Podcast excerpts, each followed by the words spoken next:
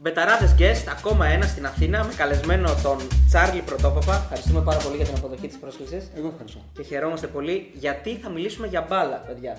Ο Τσάρλι είναι ένας από τους ειδικούς και νομίζω ότι το παραδέχονται όλοι γιατί λαμβάνουμε και μηνύματα και ξέρουμε από πριν. Που είναι, λέει, κάνει αυτό που είχε πει ο Αλέφαντος. Μάθε μπαλίτσα. Αυτός ξέρει μπαλίτσα και τη, και τη διδάσει. Κάθε μέρα εκπομπή Sport 24 Radio με το Θέμη Κέσσαρη και ε, γράφει τα προγνωστικά του στο bethome.gr. Το ξαδερφάκι που μας, είναι- Το, έτσι. ξα... το αδερφάκι του Πετέρα. Το αδερφάκι. Ναι. Να πω ότι κάνω τώρα και Σαββατοκύριακο 2 με 5. Σωστό. Και Σαββατοκύριακο. Με τον Ντένι Μάρκο. Αυτός τι, Ντένι Μάρκο, τι φάση; Τρομερός. Ναι. Ωραίος, ωραίος. Λοιπόν, ε, θα αρχίσουμε λίγο ε, να μας πεις πώς ξεκίνησες και πώς μπήκε αυτό το μικρόβιο της δημοσιογραφία της αθλητικής. Και για τα παιδιά, ρε παιδί μου, τα νέα, γιατί πάντα η αθλητική δημοσιογραφία εξητάρει λίγο το, τους νεαρούς. Ε, όλοι θα ήθελαν να γίνουν αθλητικογράφοι γιατί είναι το πιο κοντινό στο να ασχολούνται με την αγαπημένη τη. Είναι το αυτοί που αγαπημένο δεν μπορούν να της παίξουν μπάλα. συνήθεια. Ναι, έτσι λέγανε παλιά. Σωστό. Ε, κοίταξε, εγώ δεν το είχα. Ήταν τελείως ε, συμπτωματικό. Ε, η αλήθεια είναι εγώ ότι είχα τρελό, τρέλα με το ποδόσφαιρο. Δηλαδή από μικρός, όταν. Ε, όσο θυμάμαι τον εαυτό μου, δεν διάβαζα. Καθόμουν και έφτιαχνα δεκάδες, έφτιαχνα τακτικές. Έτσι μου είχε βάλει και το μικρόβιο ο πατέρας μου που ήθελε πάντα να μου εξηγεί και να καταλαβαίνω. Εγώ θυμάμαι ότι είδα πρώτη φορά ποδόσφαιρο 5 χρονών και πριν δω το ματ είχε ο πατέρας μου την ε, δεκάδα της Βραζιλίας. Όχι, ε, ποδόσφαιρο λέω εγώ μωρό. Απλά πρώτη φορά που θυμάμαι. Ναι. Και μου έλεγε ότι αυτός παίζει έξω δεξιά, αυτός έξω αριστερά, μέσα δεξιά, μέσα αριστερά. Έτσι ήταν το ποδόσφαιρο. Και μετά είχα μια λογική να τα βλέπω όλα τακτικά. Είχα μια τρέλα. Και πάντα ήταν σαν να είχα στο μυαλό μου ότι κάτι θα γίνει και θα ασχοληθώ πάνω στο ποδόσφαιρο. Εντάξει, μην σας απολογώ, έκανα τελείως διαφορετικά πράγματα. Ε, ασχολούμουν με τα ρούχα με τη δουλειά του πατέρα μου. Είχα πρακτορείο προπό και υποδρόμου. Τελείως άσχετα από το ποδόσφαιρο. Και πήγα στην Πορτογαλία στο γύρο του 2004. Σαν φίλαθλος. Σαν φίλαθλος είχα πάει με τον ε, ε, Κώστα Κέσαρη που έφυγε πρόσφατα, ε, τον Θέμη, τον ε, κολλητό μου, γιατί με τον Θέμη είμαστε φίλοι από παιδιά. Και είχαμε πάει στην Πορτογαλία και εκεί στο λόμπι του ξενοδοχείου συζητάγαμε με δημοσιογράφους. Εγώ τότε είχα μια μικρός ηλικία, είχα μια έπαρξη Ναι. και πίστευα ότι ήθελα να μιλάω, ήθελα να μονοπολώ τη, Ναι, ναι, ναι. τη συζητήση. Και ήταν τα μεγαλύτερα ονόματα. Ήταν ο Σπυρόπουλος, ο Σουτρακόπουλο, ήταν άνθρωποι της ΕΠΟ, ο Θοδωρίδη, ο Γκαγκάτσης. Ε, Παρ' όλα αυτά, εγώ τους έπαιρνα μονότερμα όλους. Ναι, ναι. Δεν ξέρετε, δεν κάνετε και Ναι, τους ναι. έκανα ολόκληρες αναλύσεις. Ναι. Πρι- πριν πάρει το Euro Εθνική. Ναι, στη διαδρομή. Ναι, Είχαμε στην πάει. διαδρομή. Είχετε πάει δηλαδή σε όλη τη. Όχι, όχι. Ναι, ναι. Πήγαμε πριν το ματς με τη Γαλλία Α, μάλιστα. οκ. και πήγαμε μετά μέχρι, μέχρι, Μέχρι τέλους. τέλους, ναι. Ναι. Ε, εκεί όταν κερδίσαμε τους ε, Γάλλους και έπρεπε να πάμε στο Πόρτο, Ναι. ε, έπρεπε να βρω κάποιον για να μείνω μαζί του για να μοιραστούμε τα έξοδα. Ναι. Ε, τελείω συγκυριακά γνώρισα τον κοτσάφτη που είναι αρχισυντάκτης του Match Money, όπου ο Φίλιππος έβλεπε όλη αυτή την ιστορία που γινόταν ε, στο λόμπι του ξενοδοχείου και με βοήθησε πάρα πολύ το γεγονός ότι είχα πάρει ένα τηλέφωνο ε, τον ε, Γεωργίου, μαζί με το Θέμη τον είχαμε πάρει, ένα τηλέφωνο στην εκπομπή, όταν είχαμε κερδίσει πρεμιέρα. ναι. Ο, Ε, ο οποίος Γεωργίου να πούμε εδώ ότι ήταν ακριβώς αντίθετος με την πορεία της Εθνικής. Έλεγε Ναι, ότι δεν θα πάει, δεν θα κάνει τίποτα. Ναι. Εσύ, Πριν, Ναι, πριν, πριν, τη διοργάνωση, ναι. πριν τη διοργάνωση, οκ. Ε, και του άρεσαν αυτά που είχα πει. Ναι. Και με είχε πάρει την επόμενη, βρήκε από το Θέμη το τηλέφωνό μου, ζήτησε ε, ε, Ναι. στο Θέμη το τηλέφωνό μου και με είχε πάρει τηλέφωνο. Ε, εκείνο το διάστημα λοιπόν με έπαιρνε τηλέφωνο κάθε μέρα και μιλάγαμε για ποδόσφαιρο. Ναι. Και ερχόταν την επόμενη μέρα στην Πορτογαλία ο φίλαθλος και έβλεπε ότι αυτά που λέγαμε Ναι. τα έγραφε ο Γιώργος. Του άρεσαν ρε παιδί μου και τα έγραφε. Ναι. Ε, και τα βλέπε ο κοτσάτης όλα αυτά και μου λέει ρε παιδί μου, Ναι. εσύ με τι ασχολείσαι; Του λέω τίποτα, πρακτορείο έχω, με ρούχα ασχολούμαι, αυτά κάνω. Ε, μου λέει δεν θέλω να σου δώσω μια στήλη να τα γράφεις. Και έτσι ξεκίνησε. Δηλαδή πήρα μια στήλη, άρχισα να γράφω, η στήλη πήγαινε καλά, είχε ενδιαφέρον. Ε, Άλλες εποχές σχόλας, οι εφημερίδες διαβαζετούσαν πάρα πολύ. Ε, και σιγά σιγά μου ήρθε και μια πρόταση να κάνω ραδιόφωνο και προχώρησε. Μάλιστα. Και το πρώτο ραδιόφωνο που έκανες, πρώτος σταθμός ποιος ήταν; Ε, ήταν στο Sport Time Sport Time, ε. το 2007. Εκεί η αλήθεια είναι ότι το Γεωργίου είχαν πάρει, αλλά ο Γιώργος τότε είχε μια συμφωνία με το Real και ένα δικό του μπέρδεμα και δεν μπορούσε να πάει στο Sport Time και ε, είπε ότι πρότεινε εμένα. ναι. Λέει ότι δεν μπορώ να έρθω, πάρτε το Τσάρλι, είναι πολύ... Είχε πει μια λέξη, δεν θέλω να το πω στον αέρα. και έτσι ξεκίνησε. Και ο, ο λόγος που κράτησα το Τσάρλι είναι ότι πήγαινε καλά η στήλη στην εφημερίδα. Εντάξει, το Τσάρλι είναι τώρα μεγάλη ιστορία. Τσάρλι λέγανε τον. ε, Περίμενα να με ρωτήσετε, θα το πω μόνο. Ναι, όχι, εγώ ήθελα σε Θα το πω μόνο. λοιπόν, Τσάρλι λέγανε το μαγαζί του πατέρα μου. Α, μάλιστα. Τσάρλι φωνάζανε οι φίλοι του πατέρα μου τον πατέρα μου. Το άκουσαν κάποιοι φίλοι μου και άρχισαν να με λέγανε Τσάρλι. Ναι. Όταν. Ε, αυτό δεν το έχω πει. Όταν. Ε, Παγκόσμια πολιτικότητα. ναι, ναι, ναι, ναι. Τι έγινε τώρα; Όταν έπρεπε να γράψω, όταν με φώναξε ο Μποσινάκης ο Λεωνίδας ε, για να γράψω το Ματσμανί, ήταν η εποχή που είχε αρρωστήσει ο πατέρας μου και είχα μάθει ότι θα έχει λίγο καιρό ζωής. Και μου λένε πόσα υπογράφεις; και λέω θέλω να υπογράφω Τσάρλι. Και το κράτησα. Μετά όταν ε, μου φωνάξαν το 2007, μετά από τρία χρόνια, να κάνω ραδιόφωνο, λέω ότι άμα πω Βαγγέλης Πρωτόπαπας, ξεκινάω από το μηδέν. Ενώ Τσάρλι, Ναι. πόσοι χιλιάδες, πέραν εφημερίδα τότε Ναι. 20.000-20.000 κόσμο Ναι, ναι. κάθε Παρασκευή. Ήταν άλλες εποχές που λέγανε πολλοί εφημερίδες. Ξεκινάς με ένα Οπότε κοινό λέω, πάλι. έχω, ναι. ένα, έχω μια βάση γιατί να ξεκινήσω από το μηδέν και είπα να το καθιερώσω, να ξεκινήσω στο Τσάρλι και το κράτησα και καλό μου έκανε γιατί το Τσάρλι το να ακούς μια φορά και το θυμάσαι. Σωστό. ναι. Έτσι, Ε, άλλος άλλο δεν υπάρχει αλήθεια.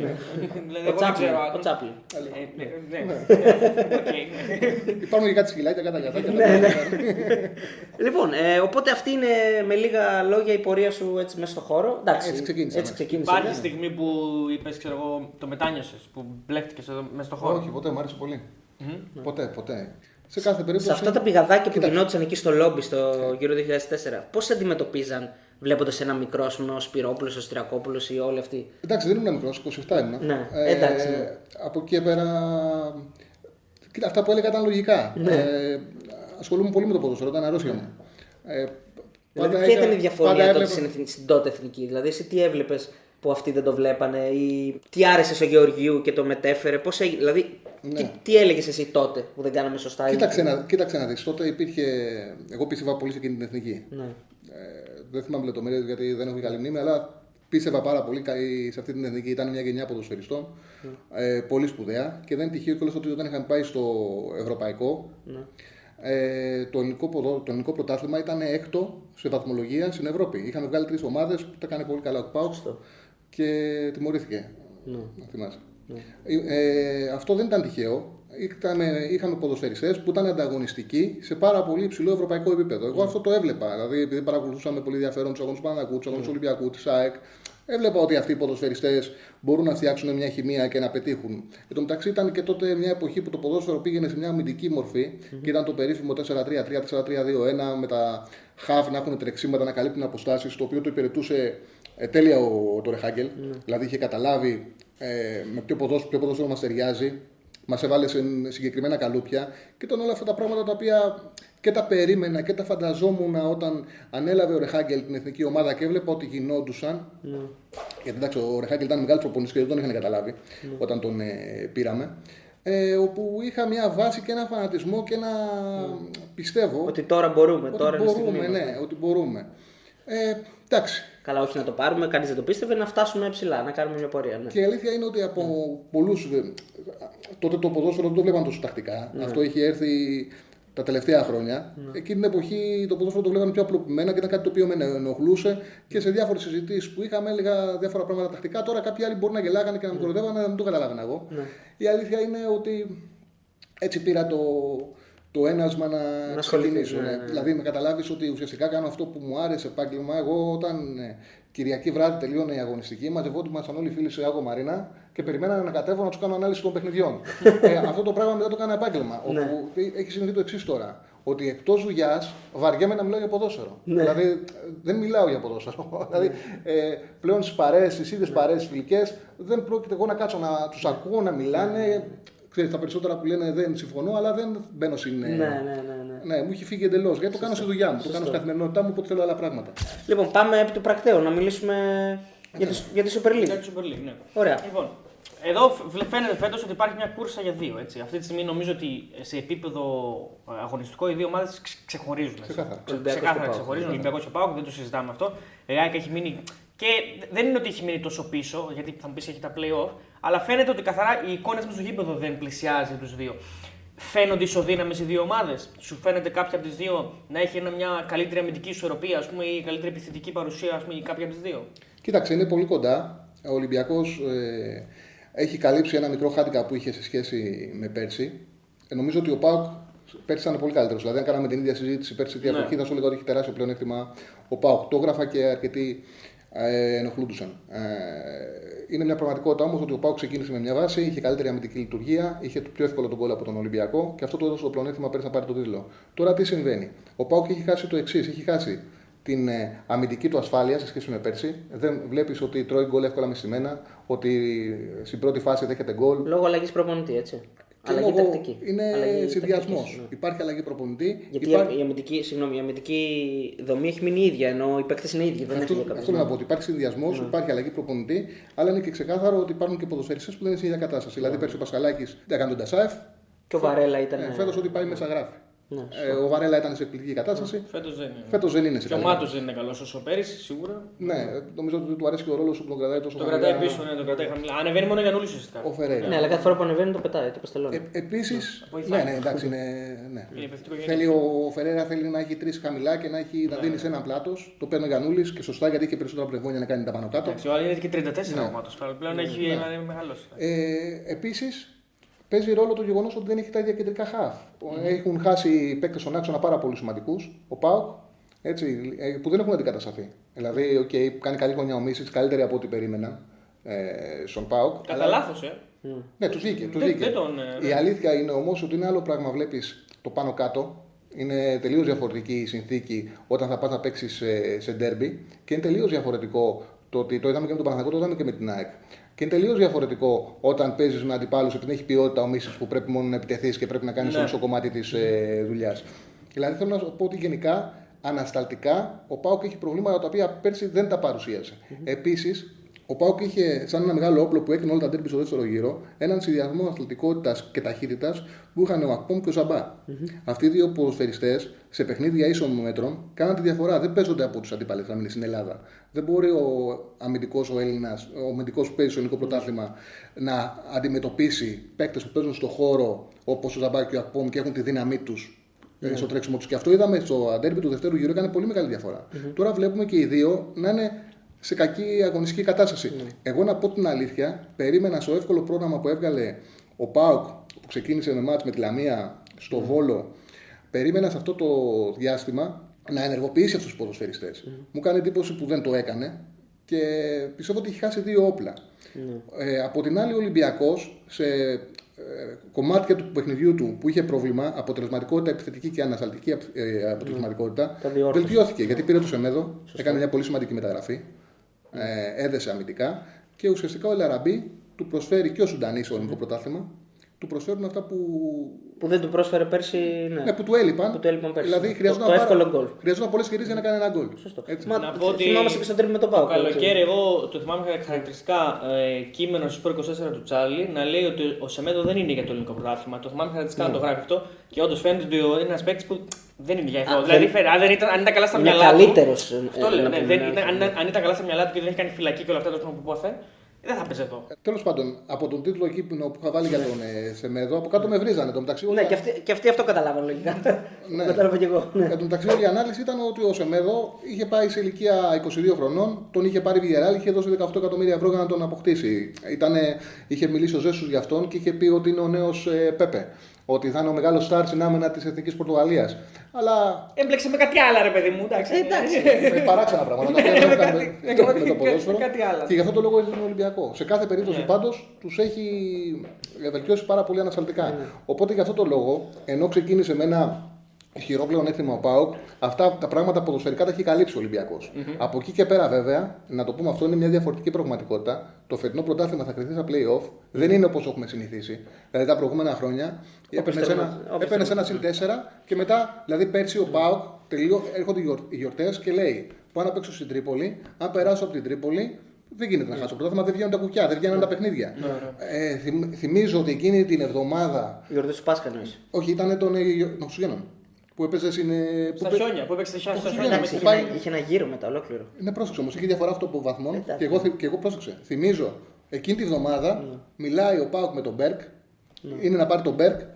Ε, κερδίζει στην Τρίπολη και καταλαβαίνουν ότι 8 βαθμοί δεν καλύπτονται πλέον. Και λένε πάμε να βγάλουμε τον Ακόμ που του βγήκε σωστά. Ναι, ναι, και, αλλά- αφήνουν πίσω, και αλλά- αφήνουν πίσω τις μεταγραφές και παίρνουν το Σβιντέτσκι μια σωστή. Μεταγραφή, ναι. Αλλάξανε δηλαδή πλάνο. Δηλαδή πήγαιναν να πάρουν ένα, έναν επιθετικό ο οποίος θα τους δώσει Ναι. ουσία για να τους δώσει τα σίγουρα γκολ για να τους εξασφαλίσει τον τίτλο. Από τους μήμου που φύγαν από την Τρίπολη είχαν μια πλεονέκτημα 8 βαθμών και δεν γινόταν να καλυφθεί εύκολα. Ναι, Πρέπει αλλά να κάνεις πολλά. ψιλοκαλύφθηκε όμως. Στο τέλος έγινε. Δηλαδή ο Ολυμπιακός το έχασε στο πρωτάθλημα Ναι, επειδή έχασε τον τέρμπι. Σε κάθε περίπτωση, Ναι. ακόμα και να μην το είχαν το ντέρμπι, δηλαδή ήταν διαφορά νομίζω τότε 5 βαθμών, ξαναπήγε 8, ήταν δύσκολο να χαθεί. Απλά Ναι. αυτό που θέλω να πω είναι ότι τα προηγούμενα χρόνια ερχόταν ο Ιανουάριος και ήταν ε, τα παιχνίδια τα δύσκολα 4-5 για τις ομάδες. Πλέον είναι τελείως διαφορετική η πραγματικότητα. Θα πάμε σε ένα πρωτάθλημα 10 αγωνιστικών, αγωνιστικών, ε, όλα ντέρμπι. Ναι. Οπότε και ένα μείον 4, μείον 5 καλύπτεται. Καλύπτεται, ναι. Και σημασία έχει πόσα είναι οι ομάδες τότε. Δεν μπορούμε να το ξέρουμε αυτό τώρα. Το momentum τότε πώς, για, για ποιον θα ευνοήσεις προφανώς. Δηλαδή, τα προηγούμενα χρόνια, μέσα Νοέμβρη, μπορείς να υπολογίσεις και να πεις ξεκάθαρο πλεονέκτημα Ολυμπιακός και ξεκάθαρο πλεονέκτημα Πάουκ. Τώρα δεν μπορεί να το πεις αυτό το πράγμα. Και τα playoff προφανώς έτσι τα- είναι αυτονόητο βέβαια από την κουβέντα που κάνουμε, αλλά για όσους δεν το ξέρουν, τα, τα playoff θα βγάλουν και πρωταθλητή. Έτσι όπως παλιά. Και που play βγάζανε out, μόνο έτσι να το πούμε και αυτό, δεύτερο. Ναι, γιατί είναι play-out, και βέβαια. σημαντικό για το ποιες ομάδες θα παίζουν. Βλέπουμε ότι ο Πανιόνιο που λέγαμε όλοι ότι ο, ξεκινάει με μείον 6, κάλυψε τη διαφορά και ο Πανετολικός είναι κοντά πλέον. Δηλαδή έχει φτάσει, έχει φτάσει να, να μπορεί να πέσει και ο Πανετολικός πλέον, να μην είναι πεσμένο. Για μένα, άποψή μου, ο Πανετολικός προφανώς έχει καλύτερους παίκτες. Δηλαδή, Ναι. ε, νομίζω ότι οι δύο ομάδες δεν συγκρίνονται. Για, δηλαδή για μένα, ξανα, ξαναλέω, έτσι, η άποψη δική μου. είναι αυτή. Ναι. Ναι, κοίταξε, ε, είναι μεγάλο το διάστημα. Ε, Για μένα κινδυνεύει και η Λαμία. Εγώ αυτό που- το οποίο το έχω γράψει στο Bet Home, ότι είχαν κάνει λάθος οι εταιρείες, δίναν ένα 30 να πέσει ο Πανιόνιο, μόνο και μόνο επειδή πήγε το μείον 6, μείον έξι στην αρχή, και δεν είχαν ε, αντιληφθεί όπως θα έπρεπε κατά την άποψή μου το γεγονός ότι θα κρυφθούν όλοι στα playoff. Γιατί έχει δίκιο σε αυτό που λες, αλλά άμα τον Ιανουάριο Ναι, πάρεις ένα δανεικό, σε βοηθήσουν, Ναι, 100%. έτσι. Αλλάζει όλη η Εγώ λέω ιστορία. για αυτά που έχω δει μέχρι Αλλα- τώρα. Ναι, αλλάζει όλη η ιστορία. Ναι, ο Πανατολικό δεν του καθόνται τα αποτελέσματα, τα παιχνίδια. Έχει μια Είχε- ατυχία. Αδικήθηκε σε, σε κάποια παιχνίδια. Δεν μπορούσε να πάρει καλύτερα αποτελέσματα. Ισχύει, Ισχύει ναι. αυτό. Έχει καλύτερους παίκτες από τη μέση και μπροστά. Μια που είπαμε για την κορυφή και για, τη, για το τέλος, να πούμε και για τη μέση κάποια πράγματα. Δηλαδή να πούμε τώρα πώς βλέπουμε, πώς βλέπεις εσύ, δηλαδή ΑΕΚ, Παναθηναϊκό και Άρη, ε, Ατρόμητο, αυτές τις ομάδες. Ναι. Εντάξει, ας πούμε ΑΕΚ, Παναθηναϊκό και Άρη τώρα που υποτίθεται ότι είναι ένα κλικ παραπάνω Ναι, από τι ναι. άλλες. Κοίταξε, να ξεκινήσουμε βαθμολογικά. Ναι. Με την ΑΕΚ ε, έχω την αίσθηση ότι εντάξει, πληρώνει η ΑΕΚ το γεγονός ότι το πλάνο ήταν λαθασμένο που ξεκίνησε η σεζόν. Πάντα πληρώνεις το καλοκαίρι. Πάντα όλη τη σεζόν. Ήταν λάθος Ουσιαστικά, επιλογή του, του προπονητή δηλαδή. Ήταν μια επιλογή την οποία δεν ήθελε να τη στηρίξει ο ίδιο ο σύλλογος. Ήταν επιλογή ενός ανθρώπου που ήταν ε, σε λαθασμένο πλαίσιο. Δηλαδή, ο Καρτό ήταν ένας προπονητής που ανέλεπε στις δουλειέ του που είχε κάνει ε, και στην ε, Θέλτα και, και, Τι με και, ρίχνε. και, και, ναι, και στην ΑΔ και στη Θέλτα. Ε, Ήταν ένας προπονητής που παίζει πολύ επιθετικό ποδόσφαιρο. Είχα γράψει ένα κείμενο όταν είχε που, ε, ε, προσλάβει ο Λιβερόπουλο με Καρτόζο που έγραφε όλα τα παιχνίδια του και μέσα βλέπεις ένα. Παρατήρησα, δεν το ξέρω. Εγώ βλέπα τους αριθμούς επειδή τους είχα στο μυαλό μου και έκανα να βρω βγάλω τα στατιστικά για να. Και είδα πράγματα τα οποία λέω δεν γίνεται αυτό. Είχες όλα τα παιχνίδια. Ε, μεγαλύτερη κατοχή από τους αντιπάλους, είτε έπαιζε στο Μεστάγια, είτε έπαιζε στο Ζερλάν. Στο Ζερλάν ήταν παλιό τη Λιόν, στο γήπεδο της Λιόν. Είτε όπου και να παίζει μεγαλύτερη κατοχή, είχε μεγαλύτερη ευστοχία στις πασε ε, από τους αντιπάλους, το οποίο σημαίνει ότι το pressing του έπιανε. Και επίσης τα αποτελέσματά του ήταν απογοητευτικά. Με την ε, Θέλτα του είχαν γυρίσει σε πέντε συνεχόμενα παιχνίδια, είχε προηγηθεί και δεν είχε πάρει βαθμό. Άρα δεν αξιοποιούσε ούτε την κατοχή ούτε το προβάδισμα. Δηλαδή δεν μπορούσε να διαχειριστεί το παιχνίδι. Έδειχνε, έδειχνε ουσιαστικά. ένας άνθρωπος ο οποίος παίζει ένα πολύ δύσκολο ποδόσφαιρο, όπου θα πρέπει να το υποστηρίξεις. Τελείως διαφορετικό από αυτό που έπαιζε η ΑΕΚ τα προηγούμενα χρόνια. Δεν υπήρχε διάθεση από κανέναν άνθρωπο της ΑΕΚ να, τον, να το υποστηρίξει, να το στηρίξει αυτό το ποδόσφαιρο. Οπότε ήταν ομοτριακό ότι θα αποτύχει. Εγώ δεν κρίνω τον Καρντόζο αν είναι καλός ή κακός προπονητής. Γιατί από τα αποτελέσματα του δείχνει ότι αυτό το δύσκολο ποδόσφαιρο που θέλει να παίξει δεν μπορούσε να το εφαρμόσει στην πράξη. Είχε συνεχόμενες αποτυχίες. Σε κάθε περίπτωση όμως, όταν πας σε ένα τέτοιο μοντέλο ποδοσφαίρου, πρέπει σαν Θέλει οργανισμός υπομονή, ναι. να θες να το στηριξει Να το ψάξεις, να... δηλαδή να ξέρει ο Μελισανίδης τι θα παίξει, να, ξέρει ο... να ξέρουν όλοι γύρω από την ΑΕΚ Ναι. τι θέλει να παίξει η ομάδα, ποιο είναι το διακύβευμα, ποιο είναι ο Έτσι κίνδυνος. ώστε να υπάρχει υπομονή. Και όχι απλώς να φέρεις έναν προπονητή μόνο για να το φέρεις. Ε, και στις πρώτες ήττες στα φιλικά να, Αρχίζει να να το υπάρχει διώξεις, μια ναι, ατμόσφαιρα να λες και την να- επόμενη τα φεύγεις. Ε, Πώς να στηριχτεί και να κρατηθεί ένας προπονητής που θέλει να παίξει με χτίσιμο από χαμηλά, να μάθει, έπρεπε να μάθει τον Μπάρκα να δίνει σωστές πάσες, τον Μπακάκι να δίνει σωστές πάσες, τον Σβάρνα να δίνει σωστές πάσες. Ποδοσφαιριστές που δεν το έχουν. Το Βράνιες φέρανε τον Καρντόζο και πήραν αμυντικό τον Βράνιες που δεν έχει πρώτη πάσα. Και θέλει αυτός να χτίσει παιχνίδια από χαμηλά. Ε, ε, γίνονται και πράγματα περίεργα. Δηλαδή, είδα ότι πήρε το Παουλίνιο, δική του επιλογή, που κοιτάζω το ποσοστό ευστόχων πασών ε, του Παουλίνιο που ήταν 65%. Δηλαδή, στις 5 πάσες, οι δύο είναι λάθος. Ε, σε χαμηλά μέτρα. Ήταν περίεργο. Δηλαδή, δεν είχε λογική όλο αυτό και ήταν δεδομένο ότι θα αποτύχει. Θα αποτύχει, μάλιστα. Απέτυχε. Και τώρα πληρώνει αυτές τις επιλογές δηλαδή. η ΑΕΚ, Έτσι. Κοίταξε, τώρα ο Κωσένογλου τους έκανε τη χάρη να τους δώσει χρόνο. Αυτή είναι η αλήθεια. Δηλαδή, ο mm, Κωσένογλου πήγε, επειδή την αγάπη για την προπονητική, Ε, πάντα έχει στο μυαλό του, εγώ το γνωρίζω αυτό, πάντα έχει στο μυαλό του ότι μπορεί να την πάρει αυτή την ευκαιρία να γίνει σαν ε, υπηρεσιακός ε, προπονητής και ήταν έτοιμος. Δηλαδή ήξερε ακριβώς τι ήθελε η ομάδα. Είναι ο λεμονής της Άκη, δηλαδή. Δεν λέω ότι ήταν ο Λεμονής. Δούλευε Επειδή στην είχε ΑΕΚ. ξαναδουλέψει Ναι, αυτό, δούλευε στην ΑΕΚ, ήταν στο τμήμα. Ήταν υπεύθυνος ακαδημιών. Ναι. Έτσι. Ε, απλά περίμενε επειδή είναι υπεύθυνος ακαδημιών, περίμενε ότι θα του δοθεί αυτή η ευκαιρία και ήταν έτοιμος. Και την ομάδα την βοήθησε κάνοντας τα απλά, δηλαδή γινώντας αυτά τα ε, στι βάσει που είχε βάλει ο Χιμένεθ. Την ομάδα τη βοήθησε, του βγήκαν τα πρώτα αποτελέσματα. Αλλά από εκεί και πέρα είναι μια λογική διαχείρισης. Και αρχίζουμε και βλέπουμε τώρα ότι η ομάδα κάπου έχει τερματώσει. Στην ΑΕΚ πρέπει να κοιτάξουν να βρουν τον προπονητή που θα τους βάλει στο επόμενο ε, πλάνο, δηλαδή που θα δώσει μια ε, ιδέα επόμενης μέρας. Μήπως πρέπει να βρουν και το πλάνο όμως για να, για να ξέρουν ποιο προπονητή ψάχνουν. Γιατί. Ναι. Έχεις πολύ δίκιο, αλλά ουσ- ουσιαστικά έχουν αυτό εννοούσα όταν είπα τους έδωσε χρόνο. Γιατί προσελήφθη ο Ιβιτ, ο Ιβιτ έχει κερδίσει χρόνο έτσι ώστε να ετοιμάσει την επόμενη μέρα. Αυτός που θα δώσει εξετάσει είναι ο Ιβιτ. Η μεγαλύτερη Για αυτό που λες κίνηση- εσύ, για το ποιο θα είναι το σχέδιο της επόμενης Η μέρας. μεγαλύτερη κίνηση της ΑΕΚ είναι αυτή, είναι ο Ήβιτ. Δηλαδή δε- δεν νομίζω ότι είναι ούτε ο Κωνσταντίνο ούτε τίποτα. Δηλαδή είναι, είναι ένας άνθρωπος που τον ήθελε πάρα πολύ ο Μελισανίδης, από ό,τι διαβάζουμε και από ό,τι μαθαίνουμε. Τον ήθελε πάρα πολύ γιατί τον πιστεύει πάρα πολύ και προφανώς θα το πάρει όλο πάνω του. Όλο πάνω του. Καλά, δηλαδή. μην οργίζεσαι. Εντάξει, ναι, λέω, δεν ξέρω. λέω. Τώρα είναι έτσι. Ε, Αύριο που Φαντάζομαι. δεν είναι. Δεν ξέρω. Αυτό με το Λιβάγια, εσύ πώς το κρίνεις; Δεν είναι τακτικό ούτε ποδοσφαιρικό. Όλο αυτό το οποίο που συμβαίνει, που συμβαίνει με το Λιβάγια. Δηλαδή το ότι κάθομαι να βγω offside, χειροκροτώ ηρωνικά στον πάγκο, μια σέβεια προς τον προπονητή και προς τους Εντάξει, η συμπαίκτες. Λιβάγια είναι λίγο έτσι σαν Ναι, χαρακτήρα. αυτό δεν, εγώ, ε, δηλαδή, πώς το διαχειρίζεσαι αυτό το πράγμα και πόσο επηρεάζει μια ομάδα, πόσο εσύ το βλέπεις; Ναι, κοίταξε, στο παιχνίδι του Παναθηναϊκού επηρέασε πάρα πολύ και αυτό φάνηκε έτσι. Ναι, δεν μπορεί να ασχολείται μια ομάδα με τα ψυχολογικά του Λιβάγια. Προφανώς Αυτό δηλαδή.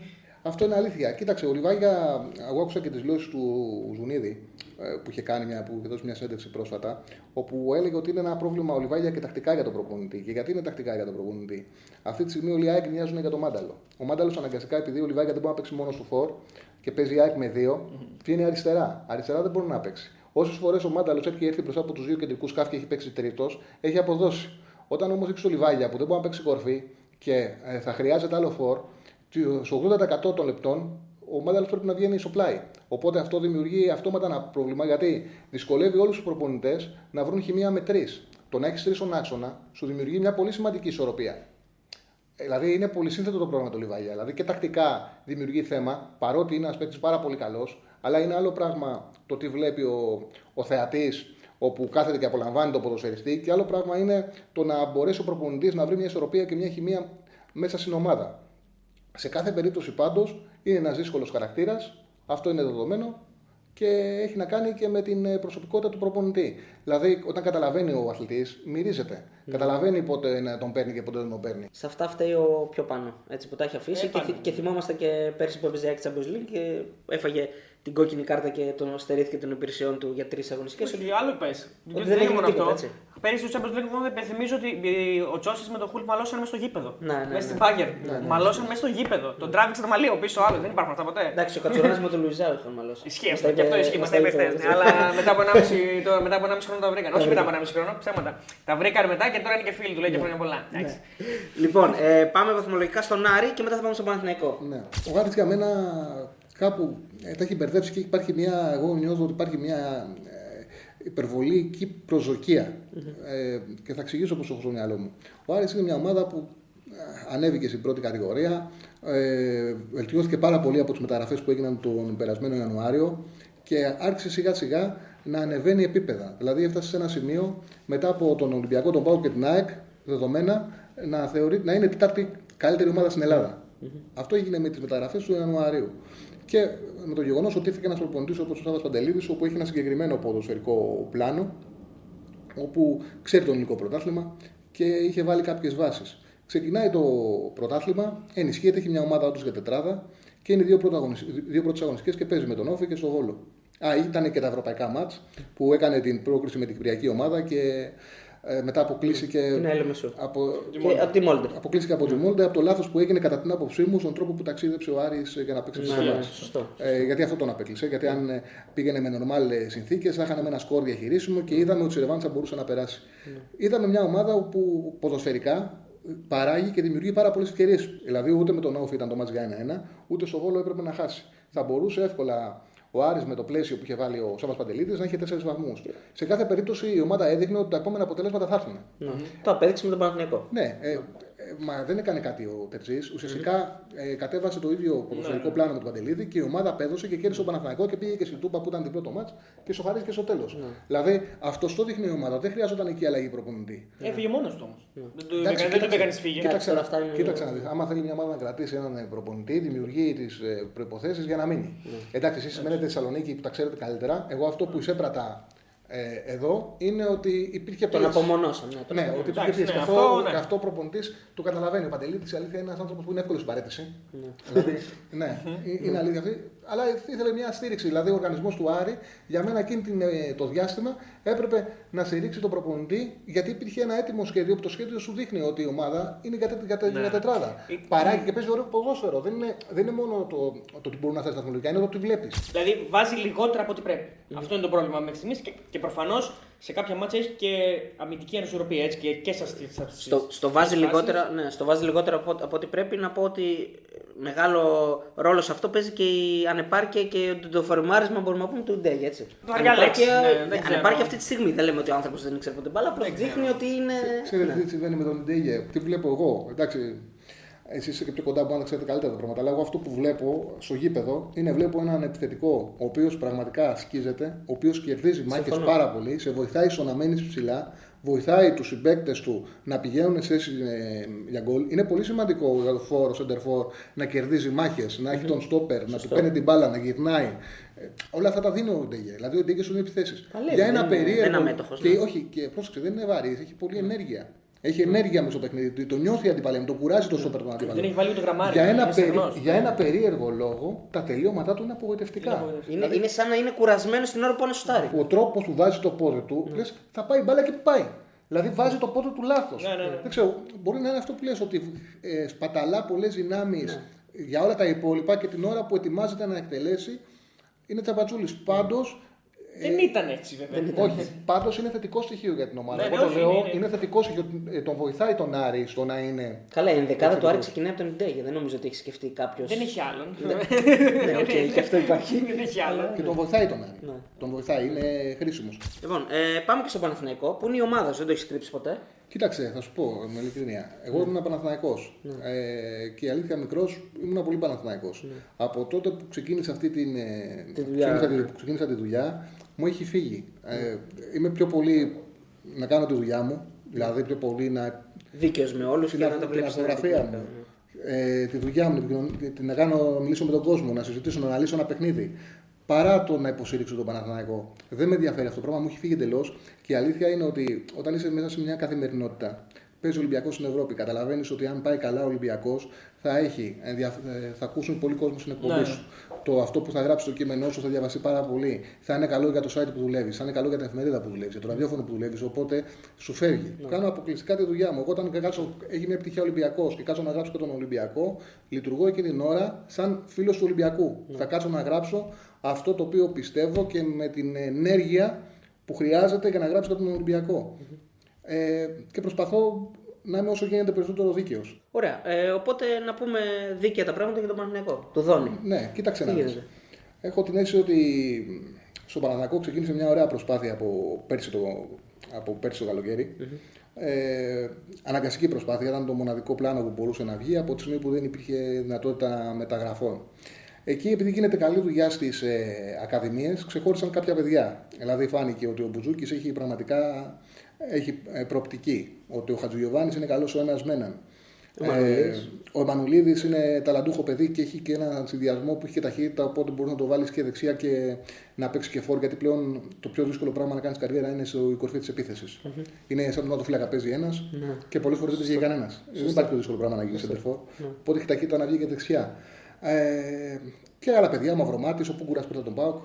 Ε, να κάνουν μια, ο Χατζη Θεοδωρίδης που είναι τρομερό εργαλείο, να κάνουν μια, κάνανε ένα σύνολο και άρχισε η ομάδα να πηγαίνει καλά. Εντάξει, ήταν φυσιολογικός. στην αρχή Πλησιώθηκε πήγε και η από μπάλα. κάποιους ξένους. Ναι, Ναι, στην αρχή τους πήγε και η μπάλα.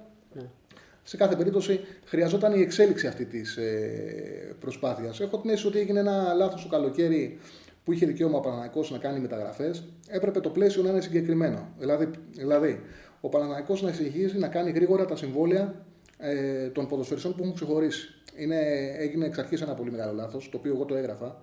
Όταν πας να πεις στον Μπουζούκι θα παίξεις, στον Χατζηγιοβάνι θα παίξεις, στον ε, Εμμανουήλ, σε οποιοδήποτε μικρό να παίξεις, σε μικρή ηλικία, α, το παιδί θέλει να παίξει. Ναι. Όταν θα πεις στον ε, Χατζηγιοβάνι ε, ότι φέτος άσε ο ηγέτης του Παναθηναϊκού, Ναι.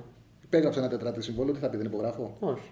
Θα υπογράψει σίγουρα. Στον Ολυμπιακό, αυτή είναι και η διαφορά. Στον Ολυμπιακό, όταν στείλανε έξι παιδιά από την Ακαδημία να κάνουν προετοιμασία, κατευθείαν τους βάλανε και υπογράψανε ανανέωση συμβολέων. Κατευθείαν. Γιατί ξέρει και ο σύλλογος ότι είναι ισχυρός. Ο Παναγιακό το κάνανε αυτό και λέγανε όλα τα συμβόλαια το επόμενο καλοκαίρι. Το καλοκαίρι του 20 λοιπόν κάνανε όλα τα συμβόλαια. Εγώ το γραφώ, είναι λάθος. Εκεί ο Νταμπίζας κάνει μια συνέντευξη, μια συνέντευξη τύπου και λέει ότι δεν πιστεύω στην πρόορη, ανανε... στην πρόορη... Ανανέωση το συμβολέο. Όχι, όχι, στην πρόορη επιβράβευση. Α, Δεν είναι επιβράβευση. Δεν επιβραβεύει τον Εξασφάλιση είναι της ομάδας. Εξασφάλιση της ομάδας είναι. Αυτό είναι ε, η αρχή της δουλειάς. σωστό. Ε, δεν συνέβη αυτό.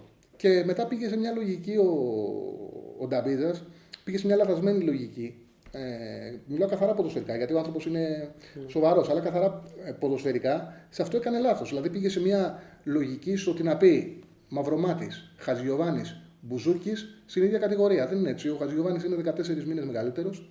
Ο Χατζιωβάνη έχει 1,5 χρόνο ποδοσφαίρου περισσότερη- περισσότερο και ουσιαστικά είναι το επόμενο συμβόλαιο Ναι. Και τους βάζει σε ίδια κατηγορία και πάνε να χάσει τον ποδοσφαιριστή. Αυτό ήταν το πρώτο μεγάλο λάθος που δημιούργησε θέμα στην ομάδα. Μετά επίσης ήρθαν ποδοσφαιριστές, Μολό, Μπεκ, Νούνιεθ, που δεν μπορούσαν να τη βοηθήσουν την ομάδα μέσα. Και δημιούργησαν πρόβλημα. Ο Παναγιώτος ξαφνικά μπαίνει στη νέα σεζόν, ε, παρουσιάζεται αργός, χωρίς να έχει κανένα παίκτη ο ένας με έναν. Ουσιαστικά με την ομάδα την περσινή. Έτσι. Δεν, δηλαδή, ο Μολό δεν έχει υπάρχει πουθενά. Ο, έχει βάλει τον κόλ με τον Ολυμπιακό μόνο στο πέναλτι στο τέλος. Ο Μπέκ δεν υπάρχει πουθενά, είναι τραυματίας μόνιμα. Που το ξέρουν στον Παναγιακό αυτό βέβαια. Έτσι, ότι ο τύπος έχει να παίξει χρόνια. Δεν είναι. Ο Σέκεφελτ μόνο βοηθάει. Εντάξει. Δηλαδή, ουσιαστικά εννοώ ότι είναι μια ομάδα πάνω κάτω με πέρσι. Δεν Πρόσεχε. ενισχύθηκε όσο θα έπρεπε. Έγιναν λάθη στις επιλογές. Δηλαδή, ο Παναγιώ χρειαζόταν έναν στόπερ που αποκτήθηκε ο Σέγκεφελτ. Έναν επιτελικό χαφ που δεν υπήρχε να παίξει μπροστά από τους δύο κεντρικούς χαφ που αποκτήθηκε με Ο τι Ζαχίτ. αδυναμίες του και τα πρώτα Ναι, έχει αδυναμίες, ναι, ναι. Ο... Και με τα πλεονεκτήματα του ο Ζαχίτ. Και από εκεί και πέρα δεν αποκτήθηκε κανένας άλλος να δώσει βοήθεια. Και ο μοναδικός που είχε στο ένας με έναν τον Χατζηγιοβάνη παροπλίστηκε. Ναι. Και στοχοποιήθηκε κιόλας, να το πούμε γι' αυτό, το Δόνι που μίλησε με ονόματα. Δηλαδή είπε ότι εγώ δεν πρόκειται να το βάλω μέσα. Μετά βέβαια από δύο αγωνιστικές. Ναι, έγινε μια τελείως λαθασμένη ε, διαχείριση. Ουσιαστικά, δηλαδή, ο Παναθηναϊκός έκανε έναν κύκλο αδικαιολόγητο. Δηλαδή, οι μεταγραφές που έπρεπε να κάνει ο Παναθηναϊκός έπρεπε να ήταν. Αυτό ήταν και το, και το αρχικό πλάνο, από ό,τι γνωρίζω εγώ τουλάχιστον, του Δόνη. Δηλαδή, να έρθουν παίκτες που γνωρίζουν το ελληνικό πρωτάθλημα, όπως για παράδειγμα ο Τσιλιανίδης, που κάνει μεγάλη διαφορά στον Στον Όφη, Όφη, ναι. όπως ήταν ο Μάζουρεκ, όπως ήταν ο Φετφατζίδης. Ήταν ποδοσφαιριστές που μπορούσαν να έρθουν στο Παναθηναϊκό και ήταν φτηνά συμβόλαια. Έγινε ένα λάθος εκεί στις ε, μεταγραφές. Επίσης, ε, υπήρχε και ένα πρόβλημα στο κλίμα στα, στα αποδητήρια, το οποίο δημιουργήθηκε από πάρα πολύ νωρίς το καλοκαίρι, όταν παίκτες που είχαν βάλει πλάτη για να στηρίξουν τον Παναναναϊκό βλέπαν ότι δίνονται, γίνονται μεταγραφές και σου λέει εδώ τι γίνεται, χάνουμε και, την, και τον χώρο μας στη βασική εντεκάδα. Εμείς υπογράφαμε για να παίρνει ο Παναναναϊκό ε, Ναι, άμεση, ενημερώτες κάναμε και- ρυθμίσεις, ναι, ναι. ρυθμίσεις και τώρα μας κάνουν μεταγραφές. Οπότε με ξένους παίκτες που είναι και αφιβόλου αξίας. Οπότε αυτό δημιούργησε ένα συνολικό άσχημο κλίμα. Ε, το τελευταίο διάστημα η αλήθεια είναι ότι όπως είπε και ο Άρης, αυτό έχει ισορροπήσει από την άποψη ότι βγήκαν εκτός κάδρου και ο Μολό, που τσακώθηκε με τον Δόνη, και ο Μπέκ και ο Κολοβός, που δεν βοήθησε καθόλου, γιατί δεν έχει συγκεκριμένη θέση ο συγκεκριμένος ποδοσφαιριστής. Ναι, ο Κολοβός, ναι, και ο Κολοβό τον Κολοβός το ξέχασα. Ναι. Ναι, οι οποίοι κάνανε πιο αργή την ομάδα και καθιερώθηκε ο Χατζηγιοβάνης, έφυγε ο Νταμπίζας, έγινε ανανέωση, καθιερώθηκε ο Χατζηγιοβάνης και ουσιαστικά έχει χτιστεί ένα ποδοσφαιρικό πλάνο πάνω στο Χατζηγιοβάνη. Γιατί αν δείτε, ο Παναθηναϊκός έχει τρεις παίκτες κοντά, βάζει το, το Ζαχίντ, τον Μπουζούκι δεξιά ε, και τον Εδόνη, πηγαίνουν κοντά και αφήνουν αριστερά Ναι, το το, χώρο, Χατζηγιοβάνη ναι. να παίρνει πλάτος. Οπότε και δεμένος είσαι και όταν η μπάλα ταξιδεύει με ταχύτητα, πάει και παίζει ένας με έναν ο Χατζηγιοβάνη. Με αυτόν τον τρόπο απειλούσε στο πρώτο ημίχρονο τον Πάουκ και με αυτόν τον τρόπο από την ανάποδη πλευρά για τον έριξε πάνω στον Χουλ γυρνάει το μάτς με την ΑΕΚ. Δηλαδή πήγε να χάσει και ένα όπλο. Εντάξει, ξέρετε, εγώ δεν έχω δει ε, ποτέ όσα χρόνια κάνω αυτή τη δουλειά να, ε, να δέχεται τόσο μεγάλη κριτική ένα παιδί, ένα ταλαντούχο παιδί, σε ηλικία του Χατζηγιοβάνη.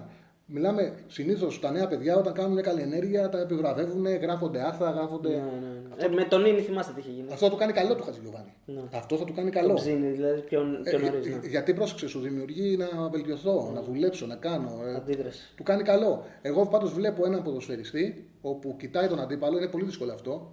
Παίρνει την μπάλα εν στάση, κοιτάει τον αντίπαλο και πάει να τον περάσει. Ναι. Συνήθως ε, στην Ελλάδα ή τρέχει στο χώρο και παίρνεις την μπάλα ε, ή δουλεύεις εν στάση και δεν μπορείς να κάνεις τρίπλα. Το να πάρεις την μπάλα εν στάση, να τον κοιτάξεις και να πας στο ένας με έναν είναι μεγάλο όπλο. Και όλος ο αθλητισμός και στο ποδόσφαιρο μάλλον, και στο ποδόσφαιρο και στο μπάσκετ βασίζεται στο να περνάς ο παίκτης σου. Και ο Χατζηγιοβάνης ο παίκτης το περνάει. Σου αρέσει να μιλάς και για διαιτησία λίγο έτσι. Όχι διαιτητολάγνωσο όλα με τη Σου πω, διαιτησία, αλλά. Δεν μου αρέσει, αλλά σ' αρέσει. είναι μέρος της δουλειάς μας. Ναι. Δεν μπορούμε να το κάνεις, δεν μπορούμε να το Δεν παραβλέψεις. μπορούμε να το αποφύγουμε. Ό,τι Ναι. θέλει ο πελάτης. Ο πελάτης θέλει διαιτησία. Άμα βγει ο κράτη. Ναι, εντάξει, απλά το κάνεις με έναν σοβαρό τρόπο. Ε, ναι, προφανώς. Γιατί εδώ υπάρχει μια πολύ μεγάλη εξότητα, υπάρχει μια μόδα. Ναι. Τώρα ε, δείχνουν την φάση, δείχνουν εδώ το Ναι. χέρι κολλημένο στο στήθο. Την μπάλα εδώ, την μπάλα Ναι. και σου λένε και σου το βγάζουν φωτογραφία στο facebook. Και από κάτω Ναι. ενώ είναι φανερό ότι είναι στο στήθο στο χέρι. Ότι αυτό δεν είναι παράβαση γιατί πρέπει να έχεις μεγαλώσει το σώμα σου. Δεν είναι όλα τα χέρια απέναντι. Ε, πρέπει να έχεις μεγαλώσει το σώμα σου για να είναι απέναντι. Είναι το χέρι πάνω από τον νόμο. Ενώ είναι ξεκάθαρο δεν είναι ε, παράβαση. Το βάζουν φωτογραφία και μετά από κάτω όλοι βρίζουν. Και δεν λέει κανένα, δεν- αυτό που μας δείχνει δεν είναι παράδειγμα. Εσύ, εσύ με τους κανονισμούς, Ναι. ε, πώς θα πας, δηλαδή μπορείς να δεις μια φάση και να καταλάβεις αν, αν Ε, και να αυτό μην δηλαδή το χέρι είναι έτσι. Ε, και να μην μπορώ, το ψάχνω. Το ψάχνεις Το έτσι. ψάχνω. Ωραία. Δεν να μπορεί κάνουμε να λίγο. τρελάνεις- Δεν μπορεί να τρελάνει τον κόσμο ούτε να βγαίνει στον αέρα Σωστό. να λες πράγματα τα οποία δεν είναι ορθά. Πρέπει να- αυτό το να οποίο θα πεις ξέρεις, ναι. να είναι ορθό. Μπορώ να πω ότι αν μου τυχεί κάτι live το οποίο δεν το γνωρίζω, θα πω ότι το γνωρίζω, θα το ψάξω. Δηλαδή, πραγματικά πιστεύω ότι πολλές φορές οι δημοσιογράφοι τρελαίνουν τον κόσμο. Τον τρελαίνουν τον κόσμο. Λένε πράγματα τα οποία δεν ισχύουν. Ε, ειδικά για τη διετησία γίνεται, τώρα γίνεται ένα απίστευτο πάρτι που δεν ισχύουν και βγάζουν μια πραγματικότητα και ουσιαστικά δημιουργούν κατεύθυνση Ναι. στο να ο κόσμος να αντιδράσει. Να κάνουμε τη γέφυρα με το βαρ, να μας πεις την άποψή σου. Εδώ τώρα Ναι. πριν πει ο Τσάρλι, με το βάρ να πω απλά ότι ε, φταίει λίγο και η έποδο. Δεν το έχει επικοινωνήσει το θέμα όπως πρέπει. Ναι. Δηλαδή, με η ΚΕΔΑ, ΕΠΟ κτλ. Ε, ο κόσμος δεν έχει μάθει γιατί και η ΕΠΟ δεν το έχει επικοινωνήσει σωστά. Άποψή μου. Έτσι, νομίζω ότι θα έπρεπε να υποθούν περισσότερα πράγματα για το βάρ. Ναι. Κοίτα, Liverpool City έπαιζε. Καθαρό χέρι στα πρώτα λεπτά της Liverpool. Το έχουν δει όλοι. Δεν έδωσε πέναντι. Δεν... Δηλαδή το VAR μόνο του δεν μας εξασφαλίζει ότι θα δούμε ένα πιο δίκαιο πρωτάθλημα ή ένα πρωτάθλημα χωρίς λάθη, έτσι δεν είναι. Πρόσεχε, και στην Αγγλία έχει βγει ο διαιτητή ο Ράιλι από πάρα πολύ νωρίς και έχει πει ότι είναι παράξενο γιατί μιλάμε για ποδόσφαιρο ε, που θα πρέπει να εξηγήσει τους κανονισμούς. Πάντως έχει πει ότι εμείς η Premier League δεν θα τιμωρούμε το χέρι σύμφωνα με τους νέους κανονισμούς. Δηλαδή που έχουν αυτή την αυστηροποίηση. Έχει βγει ο Ράιλι και το έχει πει. Και πάνω σε αυτό το πλαίσιο, γιατί δεν είναι η πρώτη φάση. Άμα θυμάστε, υπάρχουν αρκετές φάσεις. Ο Έγχελ είχε κάνει ένα χέρι, ο Πασαθόπουλος ένα χέρι, τα οποία δεν έχουν, Τιμωρηθεί. δεν έχουν τιμωρηθεί. Πάνω σε αυτό το πλαίσιο στηρίζουν οι διαιτητές στην ε, Premier League. Αυτό δηλαδή είναι ε, μια πραγματικότητα. Και γι' αυτό το λόγο τώρα αντιδράσαν και οι αγγλικές ομάδες και είπαν ότι θα τηρηθεί κανονικά το βάρη να το καταργήσουμε. Σε κάθε περίπτωση, εγώ νομίζω ότι στην Ελλάδα το, κύριος, το, το μεγάλο πρόβλημα είναι το, η γραμμή του offside. Το οποίο δεν μας το είχαν πει ότι δεν υπάρχει όταν ξεκίνησε το βάρη. Δεν νομίζω το γνώριζε κανένας. Εγώ που ασχολούμαι δεν, δεν το ξέρα. Εσύ το, το ξέρατε. όχι, όχι. Ε, το μάθαμε Δηλαδή τι εννοείς με τη. Ε... ότι δεν υπάρχει γραμμή του offside στο βάρη. Δεν υπάρχει γραμμή. Α, ναι, τηλεοπτικό η τηλεοπτικό, προϊόν, τηλεοπτικό, ναι, συγγνώμη. δεν Ναι, ναι, το μάθαμε στην πορεία. Ναι, δεν το ότι το- δεν έχουμε πάρει τη γραμμή του offside. Το Ότι οποίο Ήταν πιο ακριβό. Τι Είναι φάση. πιο ακριβό. Είναι ένα γραφικό παραπάνω προφανώς. είναι πιο ακριβό, το οποίο πρέπει να το πληρώσουμε και θα το έχουμε, όπως λένε, στον ε, δεύτερο γύρο. Ε, αυτό ουσιαστικά το VAR, αυτό που λύνει ξεκάθαρα, είτε για ένα χιλιοστό, είτε για, μισ- είτε για δύο πόντους, είναι το offside. Εκεί δεν μπορεί να μιλήσει κανένας. Γιατί όλα τα άλλα είναι το ανθρώπινο μάτι. Ναι. Το offside όμως ξέρεις ξεκάθαρα και λύνεται και κάθε αμφισβήτηση και για το ποδοσφαιριστή, που αυτό είναι το νόημα. Το νόημα του VAR είναι ο ποδοσφαιριστής να ξέρει μέσα στον αγώνα ότι έχει ελεγχθεί η φάση, οπότε η απόφαση που έχει πάρθει είναι ορθή. Όταν πλέον έχεις ένα πρωτάθλημα που δεν προσφέρεις ούτε τη γραμμή του offside, αυτό είναι πραγματικά λάθος. Από εκεί και πέρα, εγώ για να είμαι ειλικρινής, επειδή βλέπω τα μεγάλα ευρωπαϊκά πρωταθλήματα, στην Ελλάδα σημαντικά λάθη δεν έχουν συμβεί. Στο το παρά. Ξάνθη Παναθηναϊκός ήταν που αδικήθηκε ο Παναθηναϊκός. Από εκεί και πέρα, εγώ βλέπω πραγματικά να υπάρχει γκρίνια και οξύτητα για να υπάρχει. Δηλαδή, για να επικοινωνήσουμε. Αυτό είναι το μόνο σίγουρο. Ναι, δεν έχω δει εγώ ακραία πράγματα από το βάρ. Δηλαδή, φάσεις καθαρές. Δηλαδή στο Ξάνθη Ολυμπιακός δεν ήταν πέναλτι. Όχι. Η Ποιο- έξοδο του τερματοφύλακα στο. Κοίταξε να δεις, ο, τερματοφυ- ο τερματοφύλακας, βάσει, βάσει κανονισμών, ο τερματοφύλακας έχει πλεονέκτημα. Μέσα σε μικρή περιοχή δεν μπορείς να τον. Ε, ε, Παρενοχλήσεις, ναι. να τον παρενοχλήσεις. Απλώς δεν βρίσκει μπάλα γι' αυτό Ναι, δεν, συνήθως, ναι. δεν βρίσκει μπάλα, αλλά σε κάθε περίπτωση και ο Λαραμπή γυρνά, πάει προς τα πάνω του, γυρνάει προ γυρνάει προς τα πίσω, τρα, τρακάρει με τον φύλακα. Σε αυτές τις περιπτώσεις Δεν είναι ότι πάει πάνω στο δεν, είναι, παίκτη, δεν είναι μια ξεκάθαρη φάση. Το βλέπουν και από το ΒΑΡ. Στο ΒΑΡ δεν θεωρούν ότι έχει κάνει λάθος ο, ο διαιτητής. Άρα Και, έχει σου λένε- προβάδισμα- ναι, και σου λένε ότι πήγαινε κανονικά. Δεν είναι κάτι ακραίο το συγκεκριμένο. Όπως για παράδειγμα, έχει σηκωθεί πάρα πολύ ε, θόρυβο, ε, σηκώθηκε πολύ θόρυβος για τον κόλ που ακυρώνεται του Παναθηναϊκού με τη Λάρισα. Που εδώ είναι ξεκάθαρη εφαρμογή του κανονισμού. Έχει Όχι, την είναι μπάλα φάουλ, ναι. ο Κρίσιασον στα χέρια του, δεν μπορεί να τον παίξεις. Είναι δεδομένο, δεν μαρκάρεται ο τερματοφύλακα. Εντάξει, εγώ ε, πιστεύω ότι έχ- ε, έχουν γίνει λάθη. Αυτή είναι η η δική μου άποψη. Έχουν γίνει λάθη. ότι Όχι τόσο ακραία. Η Ιταλία βλέπεις; Όχι, τελείω δεν βλέπω. Δεν έχει καμία σχέση. Αυτά που γίνονται πραγματικά, αυτά που γίνονται στο εξωτερικό, δεν έχουν, Δεν Ούτε έχουν καμία δεν σχέση βλέπω. με αυτά που γίνονται στην Ελλάδα από τη στιγμή που έχει μπει το ΒΑΡ. Γιατί εγώ ήμουν πολύ κοντρά με τους Έλληνες διαιτητές. Να πω ότι η η άποψή μου είναι ότι υπάρχουν γίνει λάθη και να το πω, να το πω και συγκεκριμένα. Δηλαδή, ας πούμε, δεν μπορεί να μην αποβάλλεται ο Άρτα για την πουνιά που κάνει στο Παναθηναϊκό Λάρισα. Άποψή μου. Δεν μπορεί να μην αποβάλλεται. Και δεν βάζω δυναμόμετρο τώρα, έτσι. Δεν μπορεί να μην αποβάλλεται αυτός ο παίκτης του Όφη, ο Νέιρα, που δίνει πουνιά στο Κρέσπο. Δεν με νοιάζει τώρα που πάει λίγο. η- Εμένα με νοιάζει ότι κάνει την Πρώτος, κίνηση. Ναι. Το, πιο, πιο- το πιο ακραίο ήταν αυτό. Δηλαδή, Του Νέιρα από το χτύπημα στο μάτι. Σωστά. Λοιπόν, πάει το βλέ... δεν μπορώ να το πιστέψω ότι πάει να ζητήσει το βλέπει αυτό το πράγμα και βγάζει κίτρινη. Εγώ δεν μπορώ να το καταλάβω αυτό το πράγμα. Δηλαδή κάτι λάθος γίνεται εκεί πέρα. Κάνει πολιτική ο διαιτητής. Εντάξει, του Άρντα ήταν, ήταν διαφορετικό, ήταν χαμηλά, ήταν κάτω και δύο. Του Νέιρα ήταν 100% κόκκινη κάρτα. Ναι. Ε, Εκεί ότι- κάνει πολιτική ο διαιτητής πρόσεχε, για μένα. Ότι γίνονται λάθη με το VAR, ε, ότι γίνονται λάθη, γίνονται λάθη. Απλά δεν, είναι, δεν έχω δει ακραία πράγματα. Ναι, Και το οκ, μάτς, αυτό για το δέχομαι, παράδειγμα- ναι, ναι. Για παράδειγμα το ΠΑΟΚ-ΟΦΗ, ο ΠΑΟΚ έπαιξε, δεν αλλοιώθηκε το παιχνίδι. Δηλαδή δεν έχουμε κάτι Σωστό, να πούμε, δεν σωστό. έχει γίνει Ναι, ναι, κάτι ναι, το ναι. οποίο Καλά, να δεν- δικαιολογεί τον, τον, τον θόρυβο που γίνεται. Δεν Αυτό έβαλε το- και αυτό κανεί στην λέω. υπογραφή του ότι επειδή ήρθε το VAR θα σταματήσουν τα λάθη. Ε, πρέπει να γίνει όμως.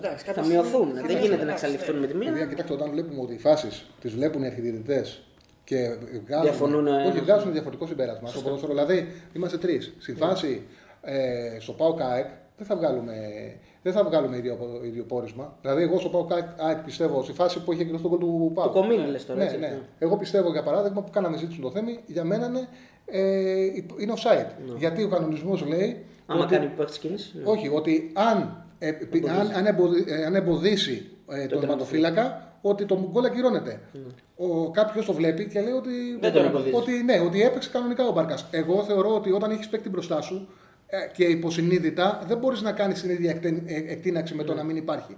Αλλά θε- θέλω να πω ότι να το δεις αμερόληπτα, τη- ε, ε, καθαρά υπάρχουν φάσεις που ο καθένας βγάζει το συμπέρασμά του. Δεν είναι εύκολο. Βέβαια, ναι, έτσι είναι. Αλλά- Καταρχήν, λογικά θα συμφωνήσουμε και τρεις εδώ, γιατί και εγώ λέω την offside και φαντάζομαι ότι και εσύ λέω την offside.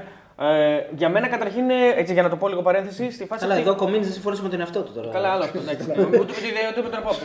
λοιπόν, για μένα στη φάση αυτή, έτσι κάνω αυτή τη μικρή παρένθεση, εγώ νομίζω ότι ο Μαουρίσιο κάνει κίνηση να βρει την μπάλα. Δεν κάνει κίνηση να, να ανοίξει τα πόδια του, γιατί αυτό λέχθηκε τότε. Εγώ νομίζω ότι κάνει Και κίνηση τα πάλι να κουνάκια κάνει για να τη κίνηση να βρει. ανοίξει τα πόδια του, μπερδεύει τον Ναι, τερματοφύλακα. προφανώς. Συμμετέχει στη φάση. Ναι. Εγώ νομίζω ότι δεν θα κάνει την ίδια εκτείναξη ο Μπάρκας αν δεν υπάρχει κανένα. Ναι, ναι, ναι. Είναι άλλο πράγμα να μην έχεις κανένα μπροστά σου και άλλο να έχεις έναν. Οπότε, α, και όπως βλέπω πλέον, ε, πώ λειτουργεί το βαρ, σε αυτές τις φάσεις πάνε με το φύλακα της εγκυρώνει. Ναι.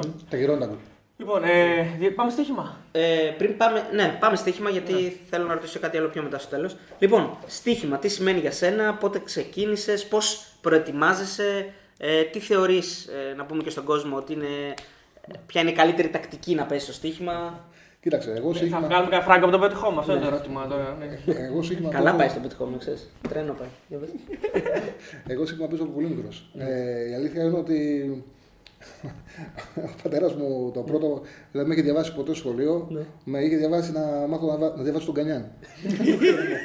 Υπόδρομος είναι αυτό γι' αυτό. Ναι, σου λέω, ναι. αυτό είναι αλήθεια.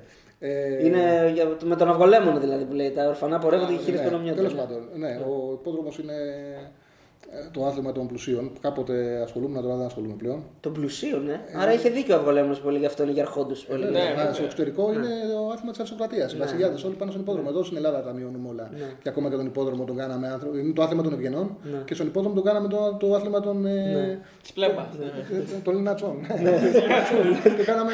το κάναμε- Καταρχήν μόνο όπως σχολιόταν και ο Μάκη, νομίζω ότι δεν Ναι, χρειάζεται να πούμε κάτι εντάξει. άλλο. Το μάτι είναι ευγενικός. Εμείς είχαμε και άλογα, είχαμε και άλογα, είχαμε έτσι, άλλη ενασχόληση με τον υπόδρομο.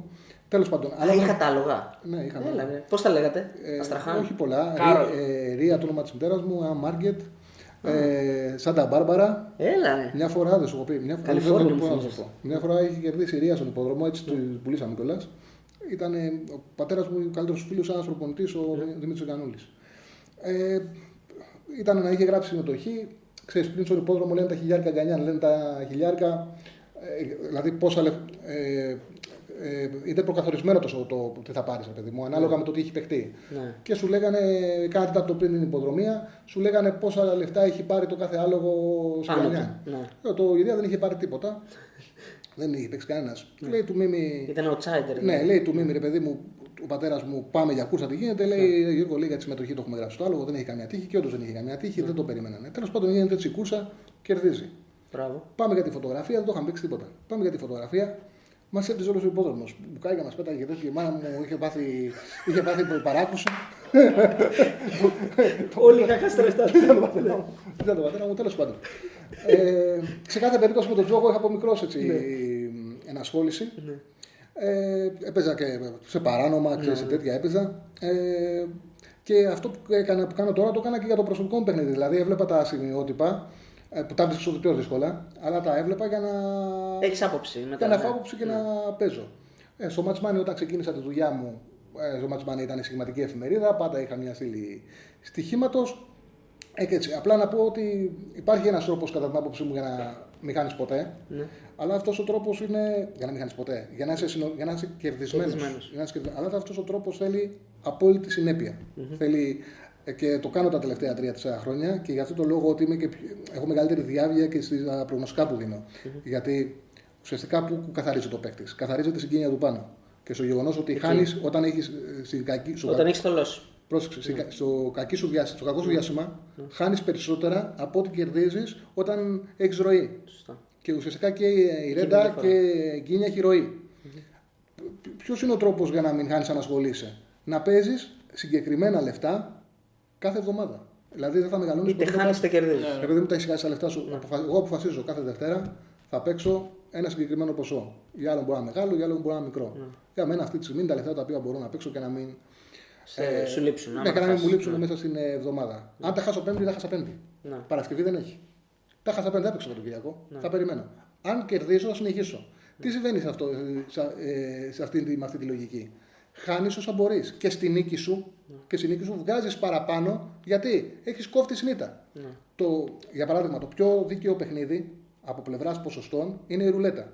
Η ρουλέτα είναι 50-50 και το ζερό σαν γκανιότα για το καζίνο. για το καζίνο. Πού κερδίζει όμως το καζίνο; Στο γεγονός ότι εσύ, αν πενταπλασιάσεις, ξαπλασιάσεις, θα συνεχίσεις να παίξεις. Όταν σου τελειώσει τα λεφτά που έχεις τσέπη, σου έχασες. Οπότε εκεί κερδίζει το καζίνο. Γιατί εσύ μπορεί να πάρεις 4-5 φορές και να συνεχίσεις να παίζεις. Όταν όμως εσύ έχεις κάποια λεφτά στη τσέπη και τα χάσεις, δεν μπορεί να συνεχίσεις, φεύγεις. Ναι. Οπότε Εκεί θα χάσει το καζίνο άμα φύγεις. Γι' αυτό το λόγο λέω ότι είναι πολύ σημαντικό εσύ να, ε, να βάλεις ταβάνι στα λεφτά που θα χάσεις και μετά από ένα. και ουσιαστικά να μην έχεις ταβάνι στα λεφτά που θα Το, κερδίσει. το λεγόμενο bankroll management. Δηλαδή ουσιαστικά να ξέρεις να έχεις την μπάνκα σου και να ξέρεις πόσα μπορείς να ξοδέψεις αυτό που είπες. Κάθε, είτε κάθε μήνα είτε κάθε εβδομάδα που είναι καλύτερα για να το Τώρα ελέγξεις. υπάρχουν διάφορα συστήματα που μπορεί να ακολουθήσει κανείς, απλά πρέπει να βρει αυτό που ταιριάζει. Έτσι, Ασφαλώς, δηλαδή, ασφαλώς. Και που σε κρατάνε υφάλιο. Γιατί είναι ένα Ναι. παιχνίδι, πρόσεξε, είναι ένα παιχνίδι το οποίο θέλει διάβασμα, θέλει καθαρή σκέψη, όπου αν επηρεάζει από τη χασούρα, δηλαδή φτάνεις σε ένα σημείο να παίζεις παιχνίδι που δεν βλέπεις. Γιατί έχει χάσει και λες τι παίζει το βράδυ. Τα έχουμε κάνει όλοι, τα έχω κάνει εγώ. Δηλαδή, εγώ έχω- δεν το παίζω ύπνο, έχω χάσει λεφτά το σούκνο.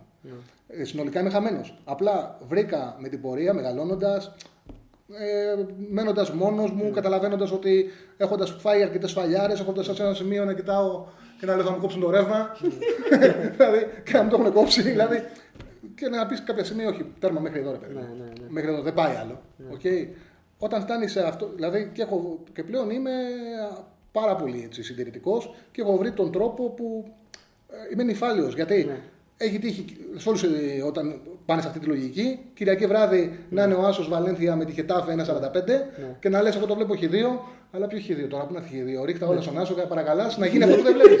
Γιατί λες ότι Ναι, ναι, ναι. να γίνει ένα 0 Παναγία μου και να το πιάσω. και να παίζει αυτό που δεν Μιλάει βλέπεις. στην, ψυχ... μιλάει στην ψυχή του κόσμου. μας γιατί όλη τη ζωή σκέφτονται, παίζει. σκέφτονται πάρα πολύ έτσι. Άρα το πιο πιο σημαντικό από όλα, ούτε αποδόσει ούτε τίποτα. Διαχείριση συναισθημάτων. Αυτό είναι το πιο σημαντικό. Πάνω απ' όλα είναι. Ένα παιχνίδι είναι και αυτό. Πάνω απ' όλα είναι. Διαχείριση Δηλαδή συναισθημάτων. μπορείς να πας να παίξεις πόκερ και να, να χαίρεσαι με Ναι, αυτό αλλά που βλέπεις έχει. ότι δεν είναι μόνο παιχνίδι. Βλέπεις ότι, ενώ παιχνίδι είναι προφανώς, αλλά κα- για κάποιους που λάθος προφανώς δεν είναι παιχνίδι. Ε, ναι, και αυτό, πρέπει, αυτό και είπε ο πρέπει Τσάρλι, να είναι ότι- παιχνίδι. ότι έτσι. Πρέπει να σου του συμπεριφέρεσαι σαν ψυχαγωγία και σαν παιχνίδι. Έτσι. Σαν ε, αδρεναλίνη απλά έτσι για 5 λεπτά, 10 λεπτά, μια ώρα αυτό. Ξέρεις, κάποτε, ξέρεις, όταν στην αρχή με επηρέαζε, νομίζω ότι όσους είναι προγνωστικά του επηρέαζε, το να χάνεις την προηγούμενη μέρα. Το Ναι. σχόλιο που θα δεχτείς. Τώρα δεν με ενδιαφέρει καθόλου. Και μάλιστα ότι είναι και. Ρε παιδί μου, είναι- Θα δούμε συνέχεια, έχει, πολύ, έχει σχόλιο. Όλο και κάποιος μάλλον τέλος πάντων, θα Τι; πει κάτι. όχι, Όχι, ρε, εντάξει. σιγά. Ρε παιδί μου, είναι φυσιολογικό, αλλά πλέον καταλαβαίνεις ότι πρέπει κάποιος άνθρωπος το 2019 για να κρίνει κάποιον που δίνει προγνωστικά από το παιχνίδι, όταν ρε παιδί μου, το να πιάσεις και το να χάσεις είναι τόσο συγκυριακό και δεν εξαρτάται από σένα, ναι. Ναι. είναι τόσο λαθασμένο και τόσο αφελές που καταλαβαίνεις ότι εκείνη την ώρα μειώνει τον ίδιο τον εαυτό που κάνει το, το σχόλιο. Ναι, ναι, Τι με κριτικάρεις τώρα, αφού ξέρεις ότι στο συγκεκριμένο παιχνίδι, ε, ο- δηλαδή γίνεται Παναθηναϊκός ΑΕΚ ε, δύο- ε, 3-2 άσους. Το έχεις δώσει άσους. Μα ο Λιβέιρα είναι μόνος του να κάνει το 0-3 Να και κάνει να το έχω βάλει 0-3, 0-5. ναι, ναι. Δηλαδή, άμα γίνει το 0-3 και το έχω δώσει άσο, θα, Δηλαδή θα φταίω εγώ. Έτσι είναι. Έτσι και είναι με η την μορφή. ίδια λογική είναι προφανές ότι και αυτός που έδωσε διπλό ΑΕΚ ήταν μέσα. Δηλαδή ήταν καραμέσα, όχι μέσα. Ναι. Δηλαδή, Μα, συγκε...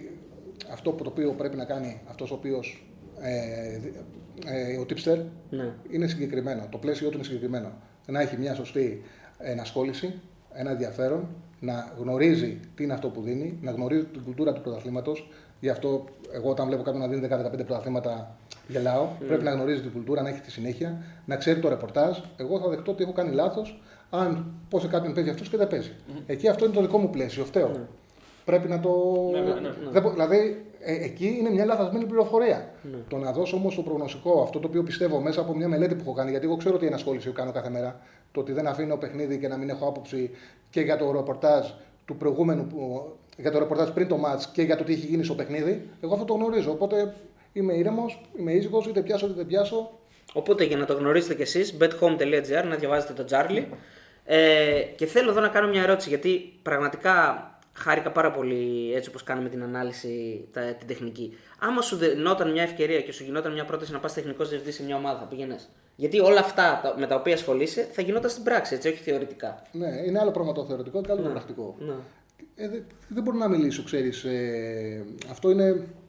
Δεν μπορείς να, είναι κάτι το οποίο είναι αυτή τη στιγμή πάρα πολύ μακρινό. Ε, γιατί οι τεχνικοί διευθυντές γίνονται άνθρωποι που έχουν παίξει ποδόσφαιρο, που έχουν, τρι, που έχουν τριβή, που ξέρουν τα αποδεκτήρια. Εγώ κάνω κάτι συγκεκριμένο και το κάνω και πλέον πάρα πολλά χρόνια. Και η αλήθεια είναι ότι αυτό που κάνω το αγαπάω και το κάνω με μεράκι. Μένα μου αρέσει να πατάω στα πόδια μου, να κάνω αυτό που ξέρω, αυτό που η δουλειά μου πραγματικά αφιερώνω πάρα πολύ ώρα για αυτήν. Είναι άλλο κομμάτι το να είσαι τεχνικός διευθυντής ο ποδόσφαιρο. Ξέρεις και απ' έξω το να κάνεις ανάλυση είναι εύκολο. Μέσα υπάρχουν και προσωπικές σχέσεις, υπάρχουν οι τριβές, υπάρχουν ε, η πίεση που έχεις από τους ε, ιδιοκτήτες. Είναι, δηλαδή, καμιά φορά όταν. Ε, Εμένα μου έχει τύχει πολλές φορές. Δηλαδή, να κάνω κριτική σε κάποιον και να, πια να μιλάω με μεγάλο τρόπο, να μου λέει πράγματα που γίνονται εσωτερικά και να καταλαβαίνω πόσο πιο εύκολο είναι το να το κρίνεις απ' έξω και πόσο πιο δύσκολο είναι στην πράξη. Δηλαδή δεν σημαίνει το ότι όταν κρίνεις ένα προπονητή ότι εσύ πιστεύεις ότι αν πάρεις τη δουλειά θα είσαι καλύτερος από αυτόν. Όμως δεν γίνεται όμως. Είσαι νυφάλιος απ' έξω. Γιατί δεν έχεις προσωπική σχέση. Γιατί εγώ μπορώ να κρίνω ότι εσύ μπορεί να παίξεις καλύτερα από, από σέναν, ότι μπορεί να παίξεις ο Άρης καλύτερα από τον Θοδωρή. Αλλά εγώ δεν, έχω, δεν ξέρω το χαρακτήρα του Άρη και δεν ξέρω το χαρακτήρα του Θοδωρή, οπότε δεν, με- δεν επηρεάζομαι. Μπορεί ο προπονητής να επηρεάζεται λαθασμένα από το γεγονός ότι βλέπει ότι είναι καλύτερο παιδί, έχει καλύτερη συμπεριφορά, ότι οτιδήποτε στην καθημερινότητα και στην τριβή μπορεί να επηρεάσει έναν προπονητή. Καταλαβες. Γι' αυτό το λόγο το απ' έξω είναι τελείως διαφορετικό. Δηλαδή αυτό που κάνω εγώ μπορεί να φαίνεται ότι ακουμπάει ε, ουσιαστικά στην, στον τρόπο που λειτουργεί ένας τεχνικό Τεχνικός διευθυντής. διευθυντής, ναι. Δεν είναι έτσι η πραγματικότητα. Όπως και στο κομμάτι του φύγε, έλα. Έτσι, ο κόσμος λέει διώξει τον, φέρ τον. κάν». Το διώξει τον είναι μια κουβέντα. Δηλαδή το διώξει τον είναι αποζημίωση, συνεννόησης με τον μάνατζερ. Δηλαδή έχει πράγματα από πίσω τα οποία ο κόσμος δεν, ε, δεν τα υπολογίζει, δεν τα βλέπει, δεν τα, δεν τα μαθαίνει και ποτέ ενδεχομένως. Λοιπόν, ε, πολιτικά που είσαι, έχεις ε, εκδηλώσει έτσι τις... ε, Όχι, όχι, θα σου πω. Κοίταξε, εγώ είμαι ένας άνθρωπος που προσπαθώ να έχω μια ξεκάθαρη, ξεκάθαρη σκέψη για το, και για το κάθε κομμάτι ε, να, να το μελετάω και να παίρνω ουσιαστικά. Να, Εμπεριστατωμένη άπ- να υπάρχει μια εμπεριστατωμένη όχι, άποψη. ξέρεις τι, να μην επηρεάζομαι. Δηλαδή δεν θέλω να επηρεάζομαι από το ότι πρέπει να, ότι οι δεξιοί για παράδειγμα, ε, στο, θέμα, στο θέμα για παράδειγμα με τις παρελάσεις. Ναι. Εγώ πιστεύω, που να κάνω λάθος, εγώ πιστεύω ότι ο τρόπος που γίνεται στα σχολεία, η παρέλαση, ε, δεν... Ε, Βοηθάει σε κάτι, τα- τα όχι, παιδιά εννοείς, όχι, έτσι. δεν νομίζω ότι γίνεται με έναν τρόπο ρε παιδί μου στρατιωτικό. Δεν, Α, οκ. Ούτε τα παιδιά τα, μα- ε, τους λένε να παίρνουν κανένα όπλο να το κάνουν. ζόρι, ναι. Δηλαδή όλη αυτή η ιστορία που άνοιξε τη θεωρώ υπερβολική. Απλώς δεν θεωρείς τον εαυτό σου δεξιό πιστεύοντας το αυτό. ναι, αυτό εννοώ, κα- έτσι. για κάποιους είναι μια δεξιά, δεξι, Ναι, άποψη δεξιά δεξι- άποψη, δεξιών. Ε, από την άλλη, στο, σύν- στο, στο σύμφωνο συμβίωσης, εντάξει, είμαι υπέρ του σύμφωνου συμβίωσης. Αυτό για κάποιους είναι αριστερό. Δηλαδή, σε κάθε κομμάτι, σε κάθε πτυχή, εγώ έχω την δική μου λογική. Έτσι, το δικό μου πιστεύω. Δεν κατατάσσει Ναι, ιδεολογικά. δεν κατατάσσομαι κάπου αυτό, ναι. ιδεολογικά. Η αλήθεια είναι ότι έχω ψηφίσει τα πάντα, τα πάντα όμως έχω στο Πασόκ. Δεν έχω ψηφίσει ποτέ στη ζωή μου Πασόκ. Ναι. Παρότι, παρότι η καλύτερη φίλη της μητέρας μου ήταν η Κυπριωτάκη Περάκη, που ήταν υπουργός του Πασόκ. Παρότι όταν ήμουν μικρός, έχω γεννηθεί την ίδια μέρα με τον Ανδρέα Παντρέου. Ω. Και αυτό το έχω πει μια φορά στο ραδιόφωνο. Ε, έχω γεννηθεί την ίδια μέρα με τον Ανδρέα Είσαι Παντρέου. παιδί της αλλαγή Και πρόσεξε, 5 Φεβρουαρίου, ε, τα γενέθλιά μου τα έκανα κάθε χρόνο σε χορό του Πασόκ. Κάθε χρόνο πρώτο τραπέζι. ε, Μήπως έχεις το Πασόκ το Ορθόδοξο το face- το Πρόσεχε. Facebook page; διπλανό τραπέζι με τον Αντρέα Παπαντρέου. Ε, του έλεγα πρόεδρε χρόνια πολλά. ε, Πλάκια. ναι, πάντα. Μου, ε, μου μίλαγε κάθε χρόνο τα γενέθλιά μου καθημερινές πήγα στα μπουζούκια και τα έκανα μαζί του, έκοβα την τούρτα μου. και πρόσεξε, κάνανε τότε γιατί η Ωραίες Κυπριωτάκη. εποχές, η- η- καθημερινές μπουζούκια τότε. η Κυπριο- Η Κυπριωτάκη ήταν πρόεδρος των γυναικών Ελλάδος. Ναι. Και έκανε την πίτα των γυναικών Ελλάδος στα γενέθλια του Αντρέα Παπαντρέου. Τι συνέβαινε τότε όμως; Ναι. Ερχόταν η πίτα, ερχόταν η πίτα, σηκώνονταν η Μαρία, έκοβε το κομμάτι, χω- με τυπικές διαδικασίες. Με το που το έκανε, ο, το φλου, κάθε χρόνο. Στο- το φλουρί στο στον πρόεδρο. Αγκαλιές, φιλιά και τέτοια. Πω, δεν Είναι υπήρχε. σαν ένα σκετσάκι που μου κάνει η αμάν με τον κόκαλη που κόβει το τέτοιο. Παιδιά, πάντα. Πάντα δεν υπήρχε στο δευτερόλεπτο. Το φλουρί χειροκροτάγαν όλοι. Πασόκ, Πασόκ, ο Ανδρέας έκανε έτσι. Ναι. Έκανε, για να δείτε διαφορά επίπεδου πολιτικών. Έκανε η Νέα Δημοκρατία την κοπή της πίτας. Ποιος σου κέρδισε το φλουρί, το ξέρετε; Ο Πρωτοσάλτη. Δηλαδή, δεν καταλάβεις διαφορά επίπεδου. ρε παιδί μου. Το δώσανε στο Πρωτοσάλτη. Απίστευτο πράγμα. Ε, να πάμε και λίγο στο μπασκετάκι, γιατί μας είπες ότι ψηλό ασχολείσαι. Εντάξει, όχι σαν το ποδόσφαιρο. Ε, θέλω γνώμη για αυτό που κάναν φέτος οι Αγγελόπουλοι με τον Ολυμπιακό και κατά πόσο συμφωνείς μαζί τους, αν το βρίσκεις λογικό να Εντάξει. ρίξουν τον Ολυμπιακό. ναι. Το βρίσκω λαθασμένο γιατί ουσιαστικά αυτό, αυτό πυροβολήθηκαν. Εντάξει, δεδομένο είναι μια πραγματικότητα ότι ο Ολυμπιακός ε, τα τελευταία χρόνια αδικείται. Ο Παναγό είναι αρκετά ισχυρός. Και όντως ε, στο παιχνίδι κυπέλου η ημερομηνία έχει σημαδευτεί. Είναι, μια, είναι αλήθεια ότι μόλις ορίστηκε η τριάδα των διαιτητών, όλες οι εταιρείες κατεβάσανε την απόδοση. Δεν μπορεί να είναι αυτό τυχαίο. Κάτι δείχνει. Από εκεί και πέρα όμως, ο Ολυμπιακός τα τελευταία χρόνια έχει πάρει πρωταθλήματα. Δεν μπορεί να πει κάποιος ότι όταν είναι ανώτερος δεν κατάφερε να πάρει πρωταθλήματα. Να φτάσεις σε αυτήν την, ε, να πάρεις μια τέτοια απόφαση όταν είσαι πραγματικά ισχυρός. Βλέπουμε αυτή τη στιγμή ότι ο Ολυμπιακός σε όλα τα επίπεδα δεν είναι δυνατός. Η ομάδα που έχει φτιάξει η Ευρωλίγκα δεν είναι ανταγωνιστική και πάνω απ' όλα δημιουργεί πρόβλημα στους ίδιους παίκτες. Εγώ το ξέρω, μεγάλος αθλητής του Ολυμπιακού ε, θεωρεί ότι δεν γυρνάει η χρονιά. Και γιατί θεωρεί ότι δεν γυρνάει η χρονιά, Γιατί σου λέει ότι είναι μεγάλο ντεζαβαντάζ για μας το γεγονός ότι Σαββατοκύριακο πάμε προ... δεν έχουμε- δεν έχουμε αγώνα, πάμε προπόνηση. Το σκοτώνει τον, ε, τον Σωστό. αθλητή αυτό. Δηλαδή παίζει Ευρωλίγκα, χάνει και πέχει. Παρασκευή προπόνηση, Σάββατο προπόνηση, Κυριακή προπόνηση, Δευτέρα και προπόνηση, Τρίτη προπόνηση. Δεν αντέχει, ο- δεν αντέχει τόσο προπόνηση ο αθλητής. Δεν αντέχει. Εδώ, και είναι και το άλλο, ότι στο μπάσκετ έχει αλλαγές. Φέρνεις δύο ξένους.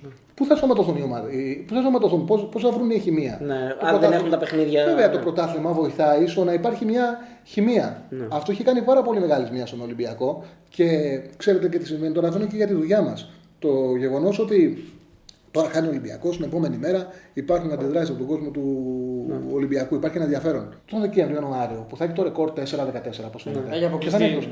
Δεν θα υπάρχει κανένα ενδιαφέρον. Πώς θα κρατήσει τους ξένους που δεν θα έχεις ελληνικές οργανώσει, πώς θα κρατήσει την ομάδα. Απαξιώνει την ομάδα. Δηλαδή ουσιαστικά, έχει ναι. πάει σε ένα φαύλο κύκλο Ολυμπιακός, πολύ επικίνδυνο και κατά την άποψή μου, στο, όχι αδικαιολόγητα στην αντίδραση, δικαιολογημένα αντιδρά, στο μέγεθος όμως της απόφασης, Ναι. τελείως αδικαιολόγητα. Αυτό, αυτό πυροβολήθηκε.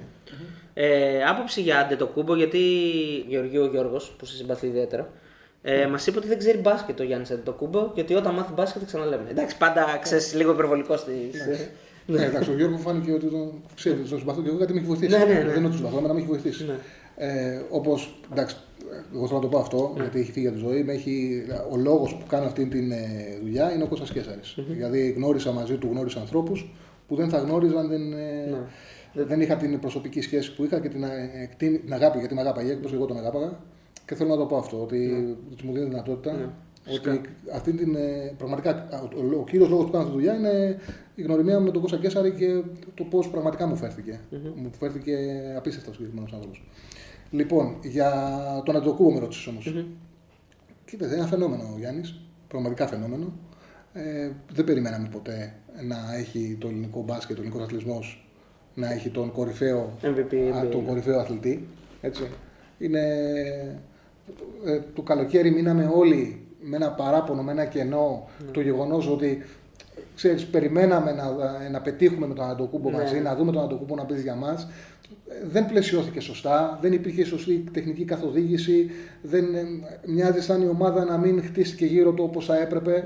Ε, η παρουσία του Πιτίνου στην εθνική ομάδα δίνει αυτό το, αυτή την ελπίδα, μακάρι να καταφέρουμε να περάσουμε στην Ολυμπιάδα έτσι ώστε να το δούμε αυτό. Εγώ το καλοκαίρι έζησα ε, που ήταν νωρίς οι ώρες, σε καφετέρειε, κάναμε μπάνιο στον Όμιλο και να γίνεται χαμός από παιδάκια να δουν το παιχνίδι. Κάτι το οποίο τα τελευταία χρόνια δεν υπήρχε σε οργανώσει εθνικής. Δηλαδή υπήρχε μια δίψα. Τον έχουν αγαπήσει πάρα πολύ οι Έλληνες ο Κούμπο, δικαιολογημένα και αυτός την αγαπά πολύ την Ελλάδα και την νιώθει και είναι η πατρίδα του.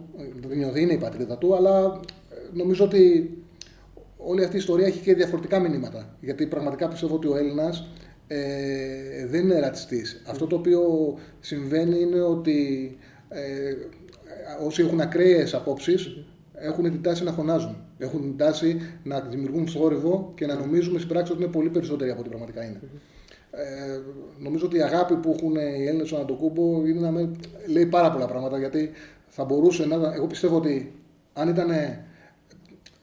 Δεν θέλω να, να παρεξηγηθεί ότι αν ήταν ένας ε, λευκός και έχει κάνει ό,τι έκανε το κούμπο, πραγματικά το πιστεύω ότι δεν θα είχε πάρει τόσο μεγάλη αγάπη. Την παίρνει επειδή ο κόσμος βλέπει την ιστορία του. Ναι. Βλέπει όλη αυτή την προσπάθεια που έκανε. Ε, έχει μια μαγεία όλο αυτό. Έχει μια πραγματικά, πραγματική μαγεία όλη αυτή η Το πώς ξεκίνησε. Ε, βέβαια. Το πώς... Είναι, εντάξει, είναι, είναι success story. Δηλαδή, μιλάμε για αμερικανικό όνειρο. Αυτό που λένε στι ταινίες, δηλαδή κανονικά. Ε, είναι φοβερό. Που το πάλεψε πολύ και να γίνει καλύτερος, να γίνει καλύτερος, να γίνει καλύτερος και ένα ναι. παιδί καθαρό. Καθαρό παιδί. Και πλέον. Ε, εντάξει, προφανώς πέρασε δύσκολα, okay, αλλά πλέον νομίζω ότι αυτό ακριβώς που, λέ, που λες, ότι δεν είναι λευκός, κάνει νομίζω πολύ κόσμο να είναι μαζί του. Αντί να είναι απέναντί του. Ξέρεις, γιατί ο, ο ρατσισμός υποτίθεται, mm. αυτοί που είναι ρατσιστές. Ο περισσότερος κόσμος πάει κόντρα σε αυτό γιατί και θέλει να είναι μαζί του μόνο και μόνο επειδή είναι μαύρος. Γιατί ξαναλέω, η λέξη μαύρος δεν είναι ρατσιστική. Για όσους νομίζουν ότι είναι... δεν είναι ρατσιστική, είναι η κανονική λέξη που πρέπει να χρησιμοποιούμε. Είναι πάντως το πιστεύω πολύ ότι οι, οι άνθρωποι που έχουν ακραίες απόψεις είναι πολύ λιγότεροι. Εγώ με αφορμή, με αφορμή ότι συνέβη με τον ε, Σλούκα. Mm-hmm. Στην, ε, στη Φενέρ. Ε, έχω δύο φίλους στην Κωνσταντινούπολη που τους πήρα τηλέφωνο, ένας Έλληνας και ένας Τούρκος. Και οι δύο μου είπαν. Σαν, σαν ανέκδοτο. Ο Γερμανός που είναι. λοιπόν, ε, και οι δύο μου είπαν το ίδιο πράγμα. Ότι δεν είναι τόσο πολύ όσο φαίνεται. Υπάρχουν κάποιοι ακραίοι που κάνουν θόρυβο. Δηλαδή το ίδιο πράγμα συμβαίνει, συμβαίνει παντού. Πάντως ο συμπέχτη σου τον. Ναι, αυτό θέλω να πω ότι βέβαια ε, είναι διαφορετική κουλτούρα. Εμάς δεν υπάρχει κουλτούρα να ε, βάλουμε τους παίκτες με ναι. πανό και να λένε υπέρ του κολοκοτρόνη και να του. είναι, είναι μια διαφορετική κουλτούρα. Ούτε ποτέ θα βάζαμε εθνική αποστολή να χαιρετά στρατιωτικά. Ναι, ναι, Εντάξει, έχουν άλλη κουλτούρα, αυτό είναι δεδομένο. Αλλά σε κάθε περίπτωση και εκεί υπάρχει το κοινό ότι υπάρχουν οι ακραίοι οι οποίοι θέλουν να κάνουν θόρυβο. Αλλά είναι και περισσότεροι γενικά. Οι Τούρκοι ναι. φαντάζομαι είναι ακόμη περισσότεροι το ποσοστά τους. Λοιπόν. λοιπόν, ευχαριστούμε πάρα πολύ για ακόμη μια φορά. Ε, νιώθουμε σαν το σπίτι μας στην Αθήνα γιατί ε, οι άνθρωποι εδώ μας ε, συμπεριφέρονται τέλεια, μας υποδέχονται και, δίνουμε και δίνουν και τέλειες συνεντεύξεις. Εγώ ευχαριστώ, εσείς με φιλοξενήσατε. Ευχαριστούμε πολύ. Και εμείς αποχωρούμε για να απαντήσεις σε ερωτήσεις ο Τσάρλι μόνο του.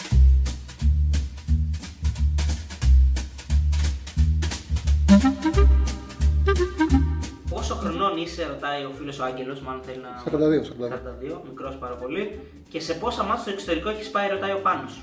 Σε πόσα μάτια έχω πάει στο, στο Euro του 4, στο Euro του 8. Όχι σε πολλά πάντως, αυτά, σε αυτές τις δύο διοργανώσεις. Mm. Έχω, έχω πάει ψήματα. Έχω πάει με τον Παναθανικό παιχνίδι για Γιουβέντους Παναθανικό, Ρεάλ Παναθανικό. Έχω πάει σε, στο μπάσκετ σε ε, τρία Final Four. Ο φίλος ο Seeking the Truth λέει υποστηρίζει κάποια ξένη ομάδα και αν ναι, Εντάξει, όταν παίζεις σύγχυμα, τι να υποστηρίξω, ότι παίζω υποστηρίζω. Τώρα από εκεί πέρα συμπάθειες έχω και όχι, ό,τι, ό,τι παίζω, δεν με ενδιαφέρει. Λίγο ρεάλ είμαι, mm-hmm. χωρίς όμως να, να μην έζει. Ο φίλος ο Γιώργος λέει γιατί πήγες για καφέ με τον Λιάγκα; Α, Α ε, έγινε και μια ιστορία που. Εντάξει, εκτός από αυτό που είπε ο Λιάγκας που έγινε γνωστός, εσείς απαντήσατε και λίγο.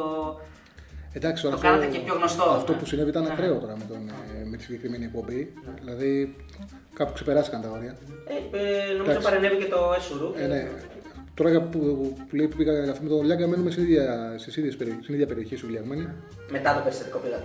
Όχι, όχι, όχι. Α, όχι, είχα πει, μωρέ, είχα πει σε αυτό το βίντεο, ναι. σε αυτή τη συζήτηση που είχαμε κάνει με το Θέμη, είχα πει ότι τον, ε, δεν θέλω να τον κρίνω, δεν θέλω να του κάνω κριτική, δεν ήθελα να το κάνω αυτό, γιατί τον άνθρωπο τον ξέρω. Έχουμε μιλήσει, ε, όταν συναντήμαστε στον δρόμο μιλάμε, χαιρετιόμαστε, έχουμε πει ένα καφέ μαζί είναι λίγο δύσκολη θέση μου. Αλλά, από, αλλά από εκεί και πέρα, από εκεί πέρα ήταν ε, ακραίο αυτό που συνέβη. Ναι, ναι, ναι. Δηλαδή κάπου ξεπεράστηκαν, ξεπεράστηκαν τα όρια. Όλο το πάνελ, όχι. Εντάξει, ναι, ξεπεράστηκαν τα όρια. Και ειδικά, και ειδικά από γυναίκες που δεν το περίμενα. Έτσι. Δηλαδή περίμενα να είναι λίγο πιο ευαίσθητο γιατί το θύμα ήταν γυναίκα. Δεν μπορεί να φανταστείς ότι θα συμβεί κάτι τέτοιο. Ναι, ναι. Όσο και στην ελληνική τηλεόραση. Τα έχουμε δει όλα. Ναι, αλλά αυτό ξεπέρασε τα όρια. Εντάξει, δεν... Ό,τι, Για χειρό, το- ό,τι χειρότερο έχω δει εγώ. Ε, δεν ξέρω, το Ολυμπιακός νομίζω ότι είναι, αλλά δεν γνωρίζω. Εντάξει, δεν το ξέρω και καλά. Μια, έχουμε με απλά χαιρετιόμαστε. Ο Ντίπλ έχει, έχει καταλάβει ότι είναι 50 φορές καλύτερος δημοσιογράφος ραδιονικό παραγωγός από τους υπολείπου του σταθμού; Καλά, τον ευχαριστώ, αλλά εντάξει, από εκεί πέρα ο καθένας έχει τον χώρο του και κάνει τη δουλειά του. Νομίζω ότι ο σταθμός έχει πολύ καλό. Και πώς με τέτοιες γνώσεις, ρωτάει ένας άλλος φίλος, δεν έγινε speaker. Δεν, δεν θέλεις να μας κάνεις σπικά στα, στα παιχνίδια, δηλαδή τα μεταδίδεις. Είναι πώς ξεκινήσεις.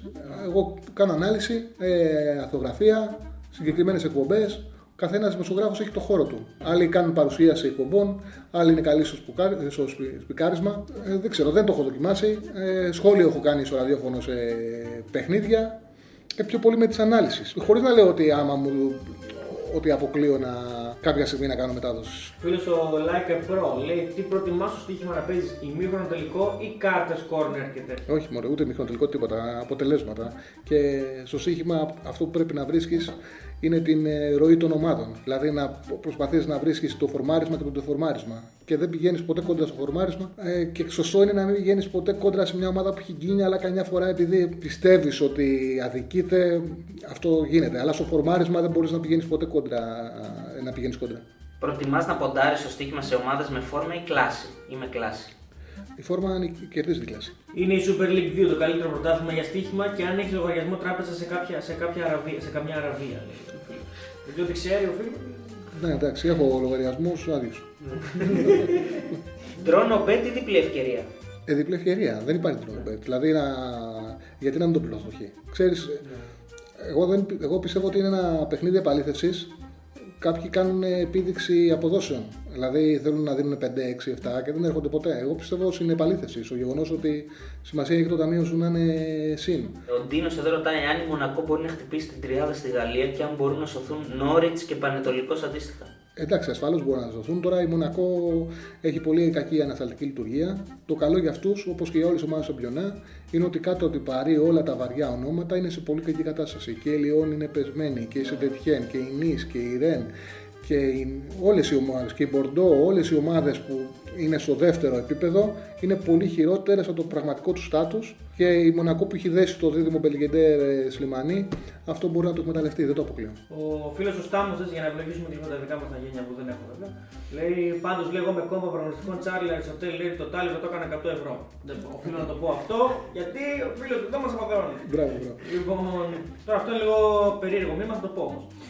Είναι ένας φίλος που είσαι αποκτήσει προφανώς, δικέφαλη 4 λέει. Γιατί σε εκπομπές του με τον Θέμη μιλάει με περισσή ευκολία για βανταδόρικα και εύκολα παιχνίδια για τον Πάο, είτε επί Λουτσέσκου είτε επί Φεραίρα και δεν κάνει το, το ίδιο για τον Ολυμπιακό ή ακόμα και για την ΑΕΚ. Τελευταίο παράδειγμα το μάτι του Πάο στον Βόλο. Ε, εντάξει, δεν ισχύει αυτό. Εγώ πάντα κλείνω, ε, κρίνω κάθε παιχνίδι μεμονωμένα. Ίδιο μήνυμα μπορεί να μου έχει στείλει και ένας φίλος του Ολυμπιακού. Δεν, ε, δεν έχω και λόγο κιόλας να ξεχωρίσω τις ομάδες. Ε, ποιον θεωρείς καλύτερο στον παρουσιαστή, Θέμη Κέσαρη ή Ντενής Μάρκο; Εντάξει, και ο Ντενής να απαντήσει. Ο Θέμης έχει πολύ μεγάλη εμπειρία, κάνουμε μαζί χρόνια. Δεν... ε, Το ο Ντενής είναι πολύ καλό παιδί. Πραγματικά έχει πολύ όρεξη, ξεκινά τώρα και μου αρέσει πολύ που κάνω κομπές μαζί του γιατί και όρεξη να μάθει έχει και ευγενής είναι. Μου αρέσουν οι άνθρωποι που έχουν ευγένεια. Που ε, βλέπεις το πρόσωπό τους ότι είναι καθαρό και ο Ντενής αυτό το έχει. Ο φίλος ο Γκάγκου 92 λέει η καλύτερη ελληνική ομάδα όλων των εποχών. Εντάξει, αυτό είναι δύσκολο να το απαντήσει. Ο άνθρωπος δεν ζούσε το 60, ναι, αλλά ότι. Δεν έχει ξέρει. σημασία αυτό. Άμα είναι το, με τον Πελέ να μην έχει άδικο. Εντάξει, κοίταξε. Εντάξει, δεν μπορεί. Όλων των εποχών Όλων δεν, των εποχών, δεν την ναι. έχω δει, αλλά δεν μπορεί να μην είναι η ομάδα που πήγε τελικός στο Webley. Αλλά σαν το τι έχει αφήσει, γιατί αυτό που έχει σημασία είναι πάντα η καινούρια είναι καλύτερη. Είναι η αίσθηση. Η μοναδική καινούρια ομάδα που είναι χειρότερη και αν παίξουν αντίπαλοι θα κερδίσει παλιά είναι του Παναθηναϊκού. Δεν υπάρχει άλλη ίδια ομάδα στον κόσμο, είναι πολύ σπάνια. Ε, από αυτές που έχω δει είναι η ομάδα του Ζάτς και του Σαραβάκου τη δεκαετία του 80. Ήταν εκπληκτική ομάδα εκείνη και το πόσο διαφορετικό ήταν το ποδόσφαιρο, η συνύπαρξη Ζάιτ και Σαραβάκο στο Παναναναϊκό έδωσε ένα πρωτάθλημα. Ένα. Μαζί Ζάιτ και Σαραβάκο πήραν ένα πρωτάθλημα σε τέσσερα χρόνια και τρία κύπελα. Το εξωτερικό η καλύτερη ομάδα που έχεις δει; Ασφαλώς είναι, παρότι δεν είμαι η Μπαρσελόνα, είναι η ομάδα που έχω δει και ήταν φόβος. Ήταν η Μπαρσελόνα του Γκουαρδιόλα με τον Τσάβη και τον Ιέσα σε εκπληκτική κατάσταση. Ήταν τρόμος. Δεν παίζονταν, δεν μπορούσε να τους κρατήσει την μπάλα. Μέση ή Ρονάλντο; Εντάξει, έχει και ο Ρονάλντο τους σέβομαι πάρα πολύ, είναι εκπληκτικός αθλητής. Ο Μέση, παρότι εγώ δεν είμαι. Είσαι ρεάλ μα πες ναι. ο- Δεν, δεν, δεν πολύ ενδιαφέρει, δεν είναι αυτό. Δεν είμαι κάποιος ο οποίος έχω τρελά με το Μέση. Δηλαδή, εμένα ο αγαπημένος μου είναι ο Ζιντάν. Ε, αλλά από εκεί πέρα, ασφαλώς, Ο Μέση είναι ανώτερος. Στην σύγχρονη εποχή είναι ο καλύτερος. Αν έχω κάποια έτσι, όχι ενόχληση μια για το Μέση, είναι το γεγονός ότι. Ναι, όχι, ότι κρίνεται σε καλύτερο όλων των εποχών. Ναι. Είναι άλλο πράγμα το να λες ότι είναι ο καλύτερος της εποχής μας και είναι τελείως διαφορετικό να λες ο καλύτερος όλων των εποχών. Στο καλύτερος όλων των εποχών έχω ενδιασμό, όχι στο ότι αν είναι ή όχι ο καλύτερος της εποχής μας. Ε, Εδώ ο Παναγιώτης ο Λουτζής, μια τελευταία ερώτηση να πούμε, λέει ότι είσαι αντικειμενικότατος. Από τους καλύτερους αρθρογράφους. Ευχαριστώ. Τον Παναθηναϊκό τον βλέπει να μπαίνει στα playoffs φέτος; Έχει αποκτήσει μια δυναμική το τελευταίο διάστημα. Πλέον πιστεύω ότι. Ναι, πλέον πιστεύω ότι έχει πιθανότητες αρκετές. Βγάζει ό,τι ανεβαίνει. Ωραία. Ε, αυτά. Ευχαριστώ πάρα πολύ. Πέρασα πάρα πολύ ωραία. Ευχαριστούμε και εμείς. Θα ξαναπούμε και θα ανέβω και πάνω σε αυτό και θα πούμε και πάνω.